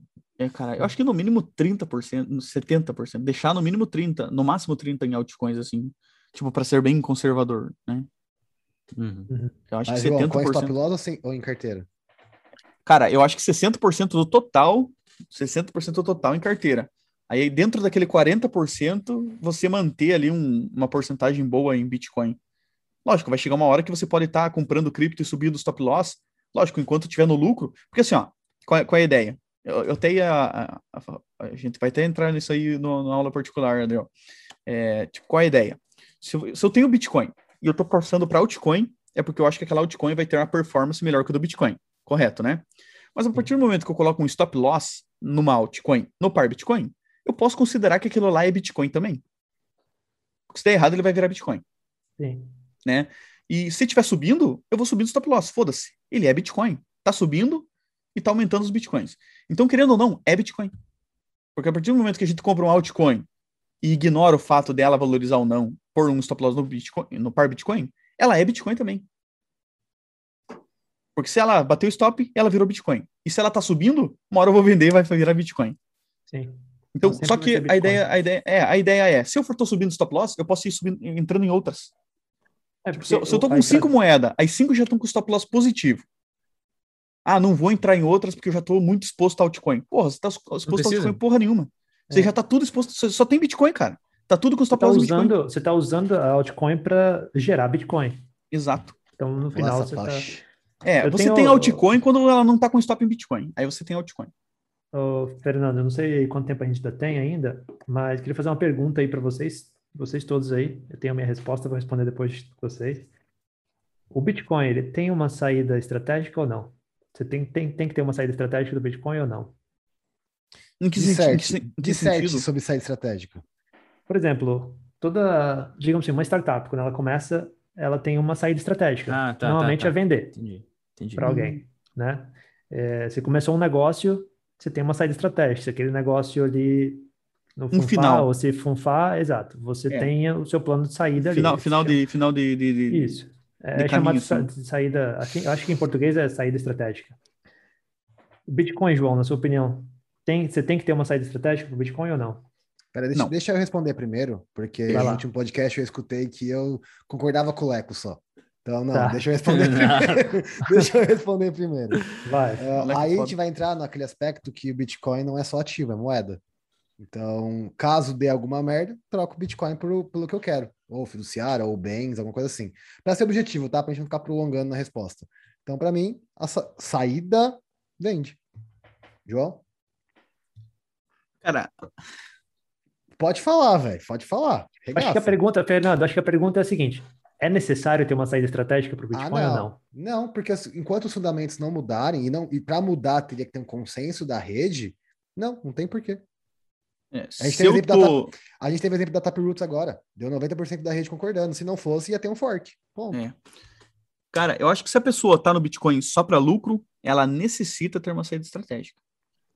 Se ela vê que tá desvalorizando, vê que o capital dela tá dando cagada. E se ela entrou só para lucro, se ela não acredita nos fundamentos, mas ela quer participar dos lucros, ela precisa de uma saída estratégica. Ela precisa saber uma hora de vender ou se estiver apertando vender. Agora, se a pessoa tá em cripto porque acredita nos fundamentos, eu acredito que ela não necessita ter uma saída estratégica. Eu acho que se, porque se, eu acredito que se a pessoa tem uma saída estratégica, se ela acredita no Bitcoin mesmo, se ela acredita no Bitcoin e ela tem uma saída estratégica, será que ela acredita em Bitcoin? Exatamente. Michael. Perfeito. É isso aí. Eu vejo assim o, o Bitcoin como uma, uma forma de você ter, é um ativo, uma forma de você É, proteger capital. Por favor, alguém me deu um, se o Bitcoin der errado, alguém me deu um emprego. Porque eu, se o Bitcoin der errado, eu perco tudo que eu tenho na minha vida. Exatamente. Então, assim, eu, tô, eu acredito, né? A minha, a minha opinião é de que o Bitcoin não, não... A gente não necessita uma saída estratégica com o Bitcoin por conta dos fundamentos. Você acredita no... Parabéns, você acredita nos fundamentos. Por conta do dos fundamentos. Então... não, eu não vejo você precisar de uma saída estratégica, porque... A maioria, como o João mencionou, você está visando lucro, né? Você não pensa nos fundamentos, beleza, você precisa ter uma saída. Mas se você entende os fundamentos e está nisso para quem entende, porque a, aprecia e vê ao longo prazo, não tem por que ter uma saída estratégica. Mas a gente fazer um paralelo com o mercado tradicional. Uh, o quanto é esse acredita? Porque você pode pegar os, a, uma empresa, você vai estudar os números dela, às vezes no curto prazo, um, dois anos, ela não tem uma projeção boa. Mas no longo prazo ela tem uma projeção muito boa, então a gente pode trazer para o mercado tradicional isso também. Até que ponto você acredita numa Amazon, por exemplo, no começo? Ninguém acreditava na Amazon, ela quase quebrou. E aí? Uhum. Vingou e virou a Amazon, que é a Amazon, que não precisa dar explicação do que é a Amazon. E aí? Uhum. Bitcoin, a gente, tanto o João, eu, o Leco, você, todo mundo, quando a gente fala em Bitcoin, a gente fala em longo prazo. Porque quando realmente a, a merda da fiduciária estourar e você precisar se proteger para conservar o seu patrimônio e tudo mais, o Bitcoin é a alternativa. Então, uhum. pensando em longo prazo, não tem nem por que pensar nessa possibilidade. É. Os, é. os economistas austríacos, principalmente, né? Fernando Urrich, é, aqui no Brasil a gente tem, né? Acho que o Urrich é o mais decente, que, que, se, que é mais cauteloso nessa, nessa parte, né? O resto eu acredito que ou eu não conheço, né? Os caras são mais... que eu não conheço. Eu tô falando os que eu conheço. Que basicamente seria Fernando Urrich e Paulo Cogos, os dois extremos, né? Que Fernando Urrich é o cara engravatadinho, certinho... E o Cogos é o porra louco, a se fuder, é, é cap mesmo e tal, né? Então, eu acredito que... É... Cara, eu perdi o que eu ia falar. O que você tinha tá falado, Renan? Você tá com medo de falar, João. Não, não, não. Que, tá com... Como que você finalizou falando ali? É que o, o que você falou me despertou esse que eu ia falar. Que o Bitcoin é foco no longo prazo e pronto. Quando, quando der merda, quando, a, gente, quando as, a bolha da moeda fiduciária estourar, a, alterna- a única alternativa é o Bitcoin. Lembrei, lembrei. É sobre a porra da bolha da, da moeda fiduciária estourar. É, cara, é, o Fernando Urrich, ele sempre fala... Ele, esses, esses economistas, sendo o Fernando Urrich ou o Cogos, eles sempre falam que o sistema monetário ele vai dar cagada uma hora. Né? Uma hora a crise vai vir, O próprio uh, Alvelino, o Alvelino ali, Morgante, fala também, a crise vai vir, se preparando para a crise, e todo mundo tira sarro deles, né? Porque não, eles estão preparados para a crise, faz cem anos que estão preparados para a crise, e cadê a crise, não sei o quê. E os caras sempre falam, e esse acho que é a maior crítica contra essa, esse tipo de pensamento, que assim, ah, claro, você to, todo dia, todo ano você fala que a crise, crise vai chegar. A hora que ela chegar, você vai falar, ó, oh, eu avisei, né? Mas é que assim, é que os caras entendem, os caras já entenderam que esse sistema monetário é falho e tá com os dias contados, né? Só que quando que vai acontecer, a gente não sabe. E o Estado é filha da puta, porque a hora que chega uma crise, eles têm o poder de imprimir tanto dinheiro que, e fazer essa crise ficar imperceptível. Só que a próxima crise vai ser muito pior. É, a próxima crise vai ser muito pior. É bola de neve, o pressão tá pra buraco. É. Pô, vou eles lá encher um buraco de, de areia. Bolha, vou inf- vou inf- inflando. Só que eles podem que inflar uma... essa bolha quanto então, eles quiserem. Lembrem que uma bolha de sabão, quanto maior, mais fina fica a camada. Então, exato. As crises, as crises ficam cada vez mais próximas.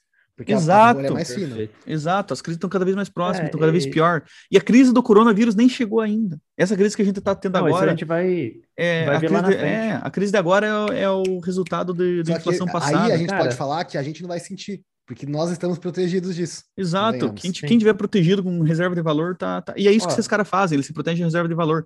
E, e, e, o, e o seguinte, eles estão falando agora sobre um grande reset, só que eles nem sabem o que é o grande reset ainda. Né? Exato. Os, os, agora eu tô falando dos economistas do mundo, não sei como que é o... Os... É, o mainstream, né? Os mainstream, mas não é o, os keynesianos em geral. Acho que é os, é os, os, os, é os, tomadores, os tomadores de decisão, assim, ó, as é, cabeças. Acho o, que não é economista o nome. Não, são os economistas. São o Fórum Econômico é. Mundial, o tema do Fórum Econômico Mundial desse ano foi o Grande Reset. O grande reset né? Só que, Só que o que, que é o Grande Eles nem sabem, nem eles sabem o que, que é o Grande Reset. E eles já eles falaram o que Grande vão Reset. Ter alguma coisa. Agora o que é, eles não entendem. Eles nem sabem, Só... porque eles não têm solução. Não tem. O, esca... o que, que é o escapatório disso? Pô, todo mundo queima o dinheiro que tem em casa e começa a trabalhar do zero, agora ganha nessa moeda não, aqui. O próprio Hayek eu... tem aquela frase, eu, a gente se agarrou num tigre pela cauda, que é a inflação. A gente tem duas opções. Se o tigre começar a correr e a gente estiver agarrado, a gente vai morrer.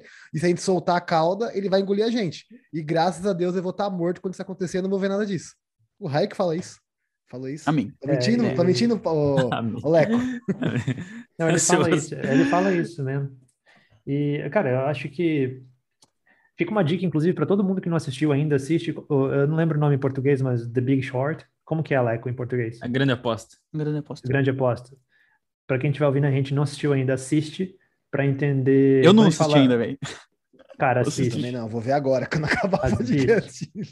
É, fala da crise imobiliária, né, dos Estados Unidos em dois mil e oito, como que o Michael Burry e, e alguns outros malucos depois dele, né, malucos eu digo porque é como eles foram taxados, é, quando apostaram em futuros, né, contra o mercado imobiliário, o mercado mais sólido, né, digamos assim, do, do financeiro. E eles Sim. apostaram com, contra e fizeram bilhões, né? E, cara, era para todo mundo estar preso nessa porra e ninguém foi preso. É, uhum. Para você ver como que é Pelo a máfia. Contrário. É, Pelo contrário, porque... os bancos que, que fizeram os investimentos lá na, naqueles papéis podres foram resgatados pelo governo. É, porque tem um negócio assim, foram... quem está escutando a gente... Eles foram não... premiados por ter um é. investimento imprudente. Quem está escutando a gente provavelmente não sabe disso, é... enfim... O banco, quando você faz um empréstimo para o banco, ele tem, o banco tem um fundo garantidor, né, para o banco, que se o banco quebrar, o seu, seu, seu investimento teoricamente está protegido. Mas o problema de dois mil e dezoito foi tão grande, tão grande que o fundo de recuperação, né, o fundo garantidor, quebrou também.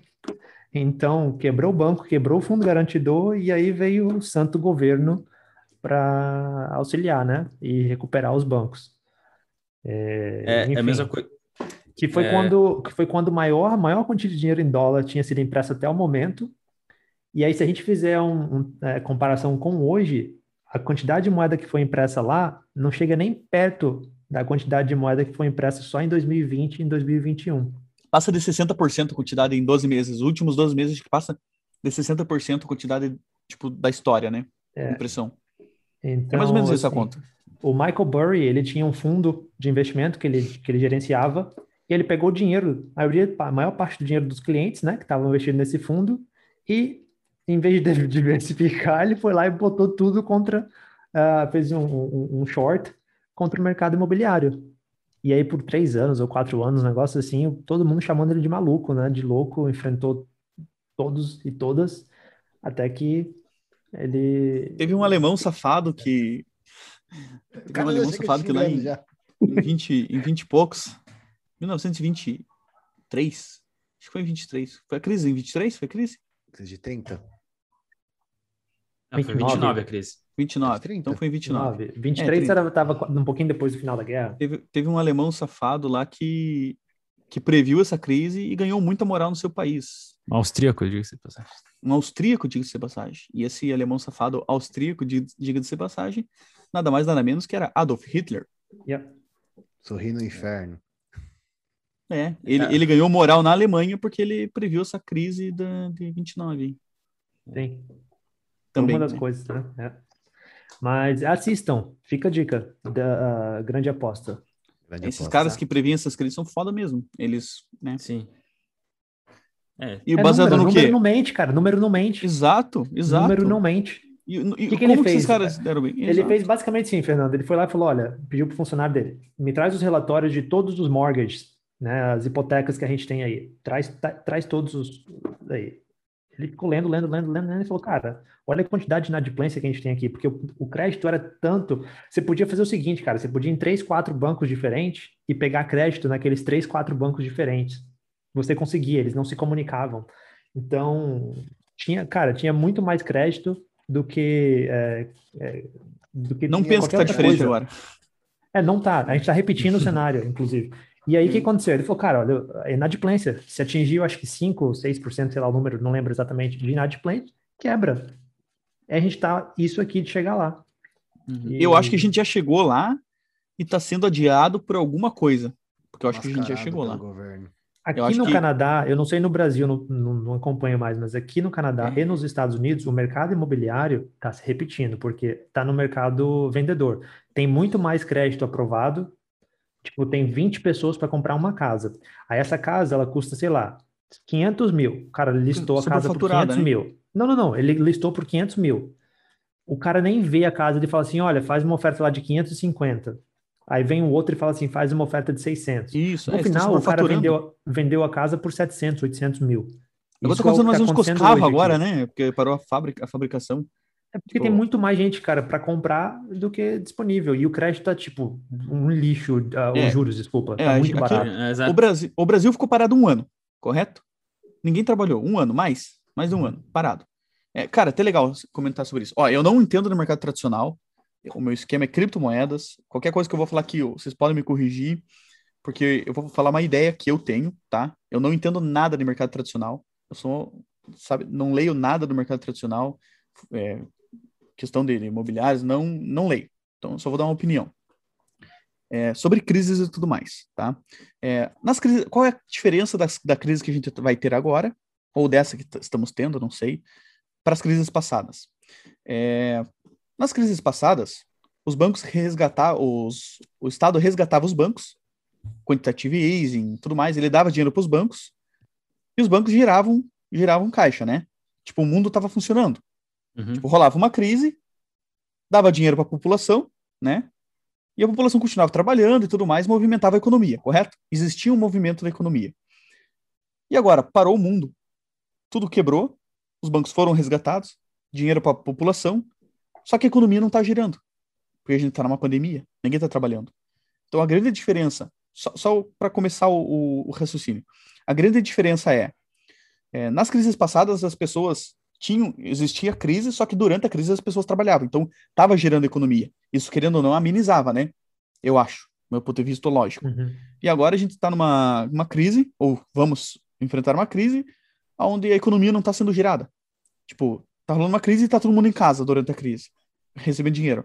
Aí você chega no Brasil aqui, por exemplo, eu vendi o meu carro ali, e se eu fosse vender hoje, eu iria ganhar trinta por cento a mais.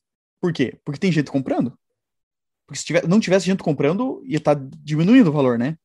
Sim. Só que eu fui ver os carros hoje, até porque o Leco tá querendo comprar um carro, a gente foi ver o preço, tipo, tá hum. quarenta por cento, cinquenta por cento é, supervalorizado os carros usados no Brasil.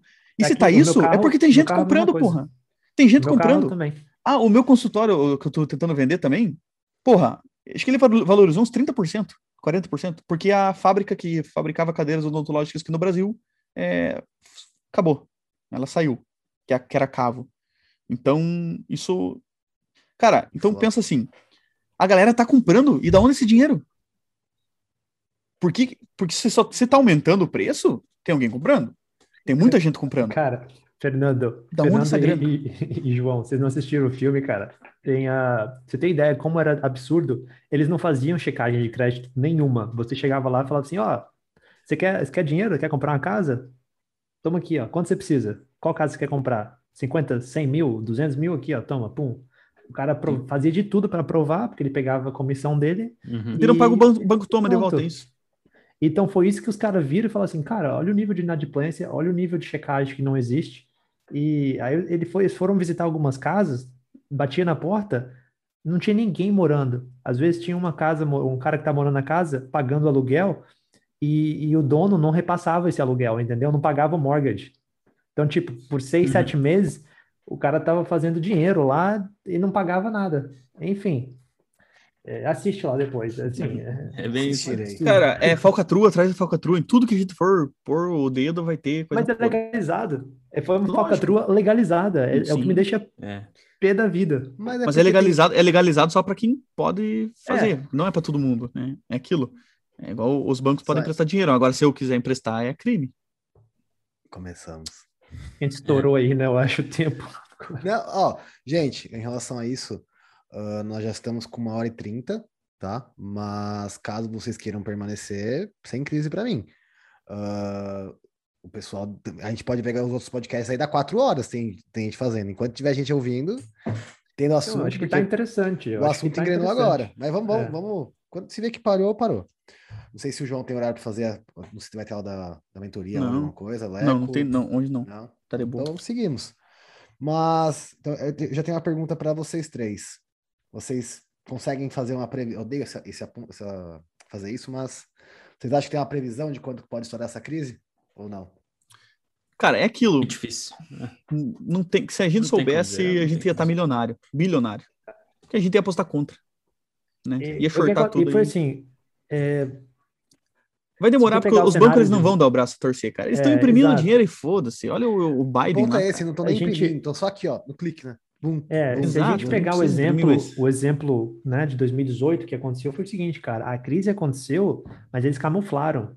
dois mil e oito. Eles foram, eles foram, hum. é, eles foram tão, tão filha das putas que a crise veio, os bancos pagavam para as agências de checagem manter o rating deles, sabe? Para dizer, ó, ah, não, pode, pode tomar empréstimo, pode botar dinheiro que eles ainda estão pagando, tá confiável. Então, aquilo já era artificial. E aí, quando os bancos descobriram, né? Descobriram assim, se tocaram do problema, começaram a criar novas linhas de crédito vagabunda para vender para gente é, é, que não tinha conhecimento nenhum, para poder cobrir o rombo que estava causando. Enfim, é um.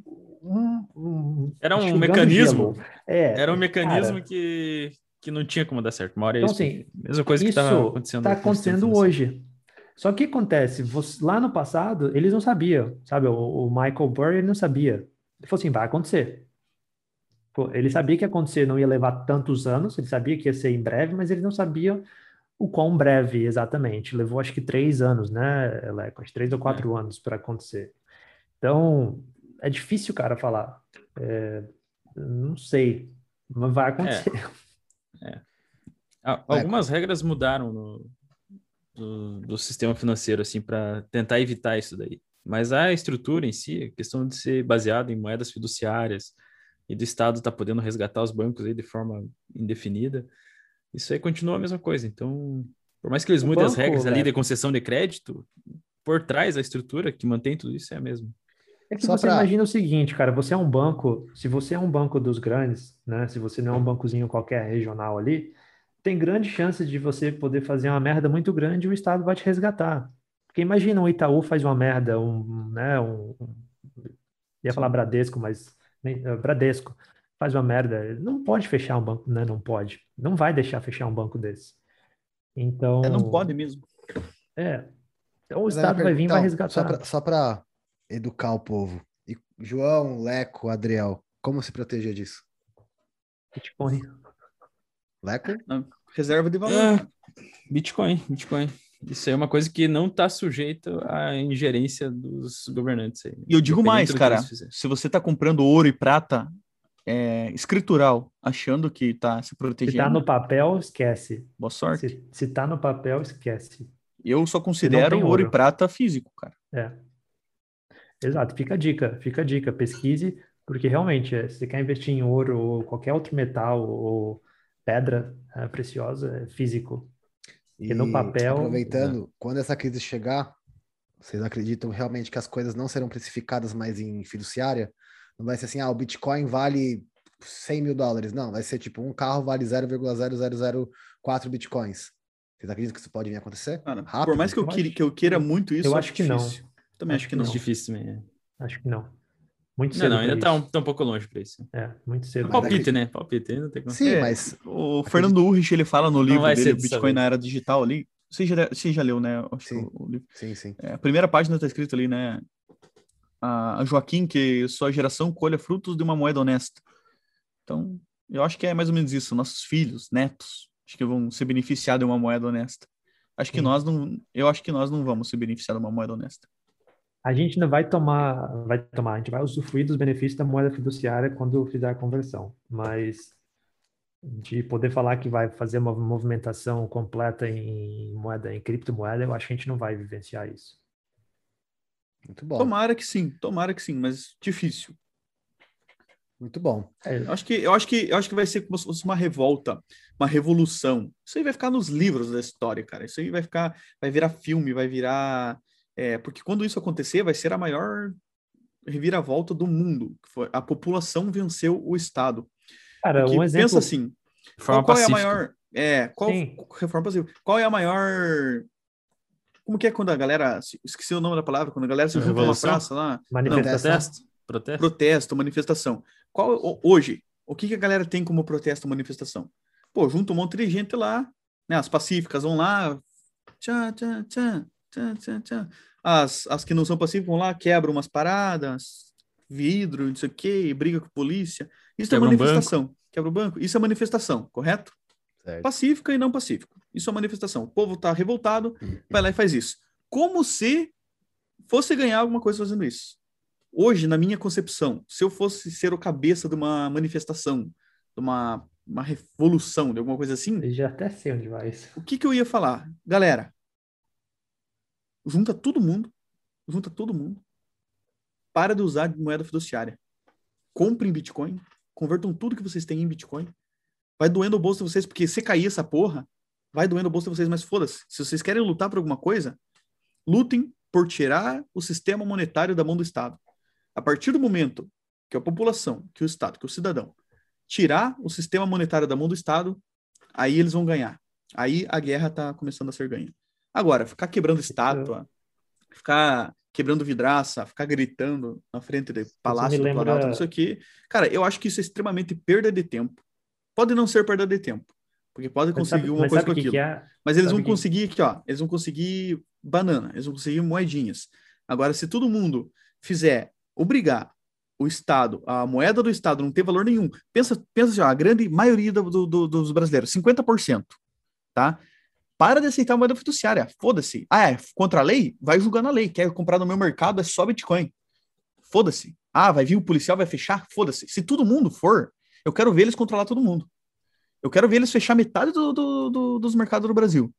Eu quero ver eles parar todos os caminhoneiros. Não, agora o caminhoneiro só recebe Bitcoin. Eu sou, sou caminhoneiro, eu só quero receber Bitcoin. Se todos os caminhoneiros fizessem isso, por exemplo, só quero receber Bitcoin, tá? Senão não tem, não tem, não tem transporte, não tem mercado aberto, não tem nada, não tem nada. Só Bitcoin, porra. Aí sim, essa seria o... Pô, esse real que vocês estão imprimindo aí não vale porra nenhuma. É só Bitcoin. Aqui no Brasil é só Bitcoin. Acabou, pronto, ganhou do Estado. Ganhou do Estado. Ganhou. Porque a nossa moeda vai ser uma moeda lastreada em... Não precisa nem ser Bitcoin, pode ser Tether, porra. Nossa moeda, pelo menos, vai ser é, lastreada, é, aí no, lastreada. No, dólar, no dólar, que é o menos pior da fiduciária. Né? Até tem umas melhorzinhas do que dólar, mas são irrelevantes, né? Não, não tem uma, uma liquidez. É, então, cara, eu acho que eu acho que o cara, eu acho que o, o momento é esse. Não tô dizendo para fazer isso agora.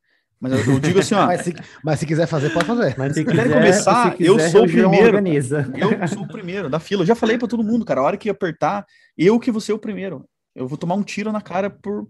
Tomo fácil. Ah, mas porque se você é tomou isso garrafado que tem que fazer, na cara. Cabeça e não deu nada... Pô, cara, cara é, é assim. A, a hora que a população quiser ganhar do Estado... Meu Deus, cara. É uma semana. É uma semana. É uma semana. É, é só, é só usar a inteligência. É, como, como você sabe aquele meme? Sabe aquele mundo. meme? Exato. Sabe aquele meme? O que faria, o que o, o, ele tá pensando, o ser humano... O que passa o que na cabeça dele. Seria capaz se utilizasse um por cento do cérebro. cem por cento é, do cérebro. cem por cento do cérebro. Cara, é isso aí. É, é isso aí, usar cem por cento do cérebro. Porra, tem a moeda aqui, porra. Porque, pra que ficar... Ó, o, o Estado vai fazer, construir uma ponte. Eles falaram que vão gastar cinco bilhões na ponte. Aí, realmente, vai gastar um bilhão só. quatro bilhões vai ser só pra repartir pra um bando de mamateta, né? Só pro, pro... Ah, não, porque o que ganhar aqui, cinco por cento é meu. Ah, não, o engenheiro aqui tá superfaturando. Ah, o engenheiro vai dividir com mais três, não sei o quê, não sei o quê, não sei o quê. Vira um rolo que, assim, ó, o que dava pra gastar um bilhão, é, virou cinco bilhões. Cara, então pegue todo esse dinheiro eletrônico, pegue todo esse papel e enfie no cu, faça fogueira, porque não vale nada. Não vale nada o teu dinheiro fiduciário. A partir do momento que acontecer isso, o Estado ganha do... do... A população ganha do Estado. Ganha do Estado. Cara, é, é simples, tirou, é ridículo. Tirou, tirou o dinheiro da mão do Estado, acabou. Tirou o dinheiro da mão do Estado, acabou o poder. E, ó, quer construir uma ponte? O vai pagar com Bitcoin. Das... Quanto que você vai pagar na ponte? cinco bitcoins vai ser a ponte. Ou, sei lá, mil bitcoins vai ser a ponte. Vai ser mil Olha bitcoins só, a ponte. Porque não tem como é faturar, o... não tem como esconder dinheiro, entendeu? O problema é se eu chegar para qualquer um de vocês três e falar assim, olha, vocês estão comprando Bitcoin hoje, mas vocês não vão poder usar ainda até daqui dez anos. Vocês vão virar para mim e falar, beleza. De boa, né? Agora, você chega para a maioria das pessoas e fala assim, cara, olha, me dá aqui, sei lá, põe lá quinhentos reais lá nesse investimento, daqui dois anos vai ter te retornado isso daí cinco, seis, dez vezes. A maioria das pessoas não vão fazer, cara, sabe por quê? Imediatismo. É, ninguém quer. Imediatismo, cara. Então, assim... Cara, é, eu tô começando é a vencer isso agora, sabia, Adriel? Eu, eu que sou, pô, eu tô no cripto aí há, há sete anos e só agora eu tô conseguindo vencer isso aí, cara. Demorou a entrar esse, na minha cabeça. Esse, esse oh, demorou. Problema, né? Então, a gente comentou, quando eu comprei Bitcoin em dois mil e dezessete, eu queria ficar rico em dois mil e dezessete, entendeu? Cara, eu quero ficar rico todo, todo dia. E só... Cara, se eu não quisesse ficar rico, eu estaria rico. Porque pensa quantos... Cara, eu já perdi mais de vinte e dois Bitcoins. Agora, pensa se eu não tivesse perdido. Por que que eu perdi? Egoísta. Ganância. Egoísta não, né? É, ganância. ganância. Imediatismo. É, então, é, confiar então, nas pessoas erradas. É, cara, se eu tivesse isso... só ficado quietinho... É por isso que isso não acontece, cara. Por isso que é um cenário que não vai acontecer. É, você vê, por exemplo, na situação da Venezuela, cara. O nego prefere usar o, o dinheiro para fazer artesanato do que qualquer outra coisa, porque não, não vale mais nada. É, é melhor limpar a bunda do que comprar papel higiênico com o dinheiro. Parou-se de, de medir a inflação, acho que em dois mil e dezoito, dois mil e dezenove, porque não tem mais como medir a inflação. Quando eles terminaram de medir, já estava em um milhão e duzentos mil, se eu não me engano. É. O Leco esse dia estava é. conversando com o venezuelano, venezuelano então, assim, né, Leco? Acho que você tá, até adicionou tá. ele, não? E... Ah, estava conversando com ele. Ele, então, assim, falou, que, ele falou que a Venezuela ele... é maravilhosa. Ele falou que a Venezuela é maravilhosa. Que o, que o não, Brasil no, começo, é no começo, né, que a gente estava falando, não, aqui é tranquilo, de boa e tal. E depois ele foi, foi se abrindo, foi falando, não, cara, tô, tô pensando em ir para os Estados Unidos, que, que não tem como, não sei o quê. É, ele começou ele... a falar pro Leco que a Venezuela era boa, que ó, minha, eu, eu ganha bem, não sei o que, o Leco falou, tô vendo, você tá morando numa mansão. O cara não... Mas daí o cara, o cara... O cara falou que é mais tranquilo, que ele mora no interior, assim, então, tipo, comida ele tem porque ele planta, entendeu? Uhum. Daí ele que contando, cara. assim, que, ah, não...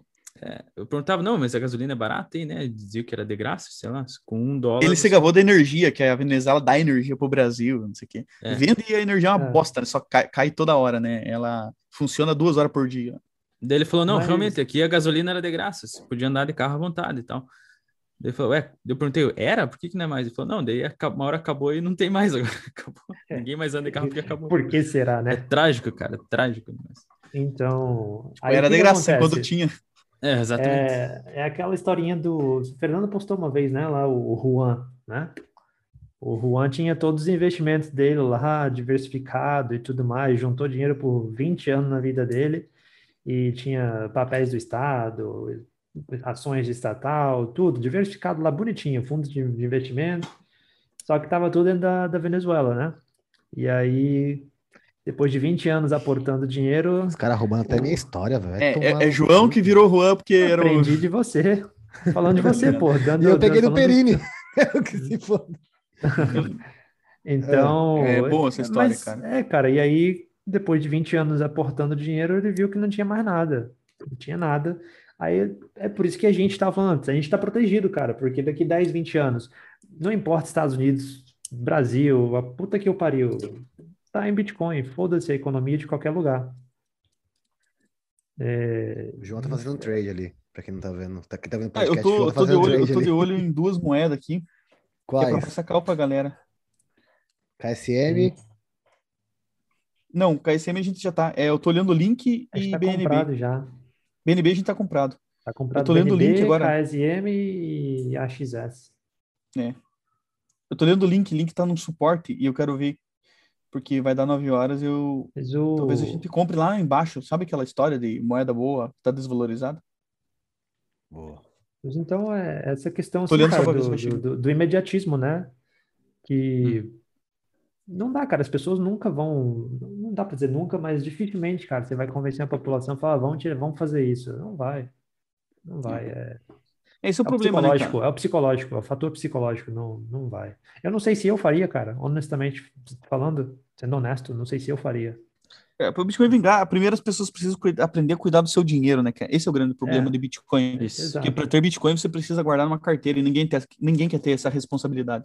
É, o cara eu... prefere deixar num fundo do que... É. Pô, não, pô, noventa por cento dos brasileiros tem o dinheiro na, na exchange, duvido que tenha na carteira, duvido. Isso é, pô, sim. É uma outra, pode ser um outro episódio. O primeiro, o primeiro aprendizado, é, o primeiro aprendizado de uma pessoa que comprou Bitcoin é, Bitcoin é na carteira, caralho. É, pra mim, primeiro, o Bitcoin não vai dar certo por causa disso aí. É, se o Bitcoin não der certo é por causa disso. Porque as, porque as pessoas, as não, pessoas não, não querem, as pessoas não querem. Tudo que a gente é. foi, tudo que a gente aprendeu até agora é, tipo, que a gente pode confiar num terceiro lá que tá fazendo a custódia, né, o banco, o governo, seja lá quem for. E se você fizer uma cagada, você liga no saque, liga no zero oitocentos e, ó, oh, dá um jeito aí, reverte e tal. Bitcoin não tem. As pessoas saque. Aprenderam a lidar com dinheiro nessa lógica. É, mas naquele próprio do padrão Bitcoin que o, que o, que o Adriel falou, mostrou aí o, o livro, o próprio autor, ele uhum. fala dessa possibilidade de, né, do, dos bancos serem uh, reservas de Bitcoin, né? E aí na rede uhum. do banco você transaciona dentro, mas aí se perde a razão de existir, né? Esse Deixa é o ponto. De ser descentralizado, de certa forma. É. Tem criptos centralizadas, né? Existem criptomoedas que são centralizadas, são feitas para você fazer custódia, são feitas, pra, quer dizer, para o terceiro fazer custódia e tudo mais. A própria Ripple, né? Exato, é a própria Ripple. Enfim, gente, acho que por hoje tá, tá bom, né? Pra gente ter conversado bastante, Sim. consegue fazer um outro...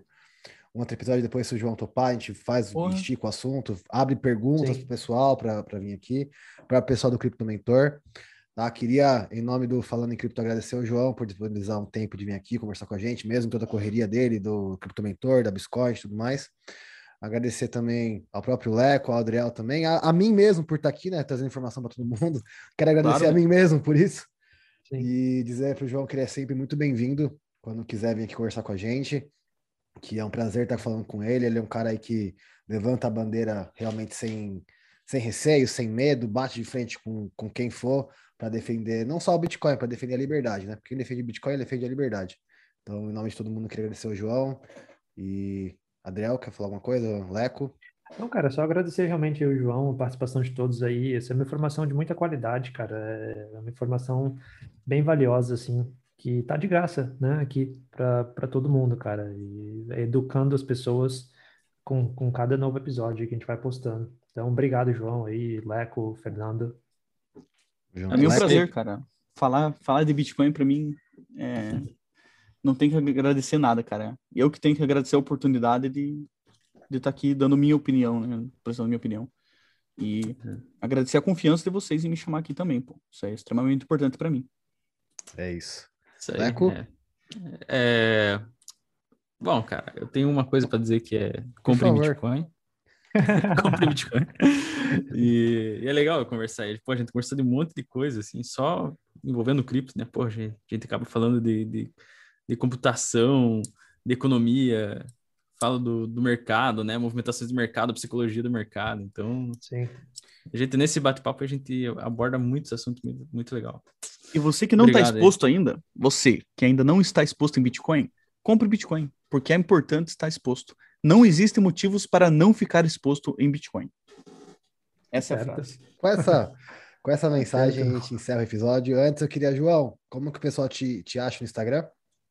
Meu Instagram é arroba jocubas, jocubas. Será um prazer responder suas perguntas lá, suas dúvidas. Podem entrar em contato comigo. Respondo sempre que possível, mas sempre vou responder, né? Dificilmente eu deixei de responder alguém. É, então, quiser conversar comigo, eu tô lá. Sou bem de fácil acesso. Pode falar, Leco. Não, Leco, só ia dizer um valeu, falou. Não, não, peraí, calma aí. Uh, para quem não sabe, para quem veio fora do, do, do Cripto Mentor, o João e o Leco são os fundadores e mentores do, do Cripto Mentor. Tem aula toda terça-feira, aula ao vivo.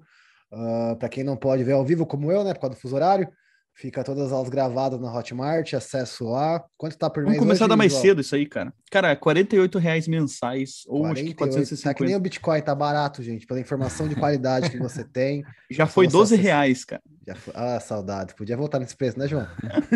uma promoção. Fazer uma promoção, hein? Tô brincando. Uh, então, você... A gente falou isso no, no primeiro episódio, vou reforçar. Não só aqui o podcast, que você está escutando indo para o seu trabalho, ou durante o trabalho, ou durante o treino, onde você está escutando.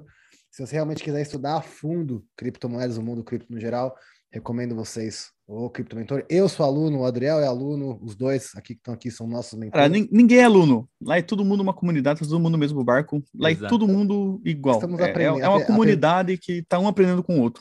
Eu garanto que eu aprendo muito mais com vocês do que vocês comigo. Eu garanto, mas tipo, eu garanto isso. É, isso. Pegar o, o grupo lá do off-top que você aprende sobre de tudo, né? Sobre o que você quiser, você aprende. Realmente lá. tudo, né? Uh, então, de novo, fica aberto o convite aí para o João voltar quando ele quiser. Semana que vem, eu estou tentando trazer um fã de Cardano para a gente falar de Cardano, que é um, um assunto bem polêmico no, no mundo cripto. Então, fiquem atentos. Se der certo, eu trago o tal fã, que ele não aceitou ainda, não vou falar quem é.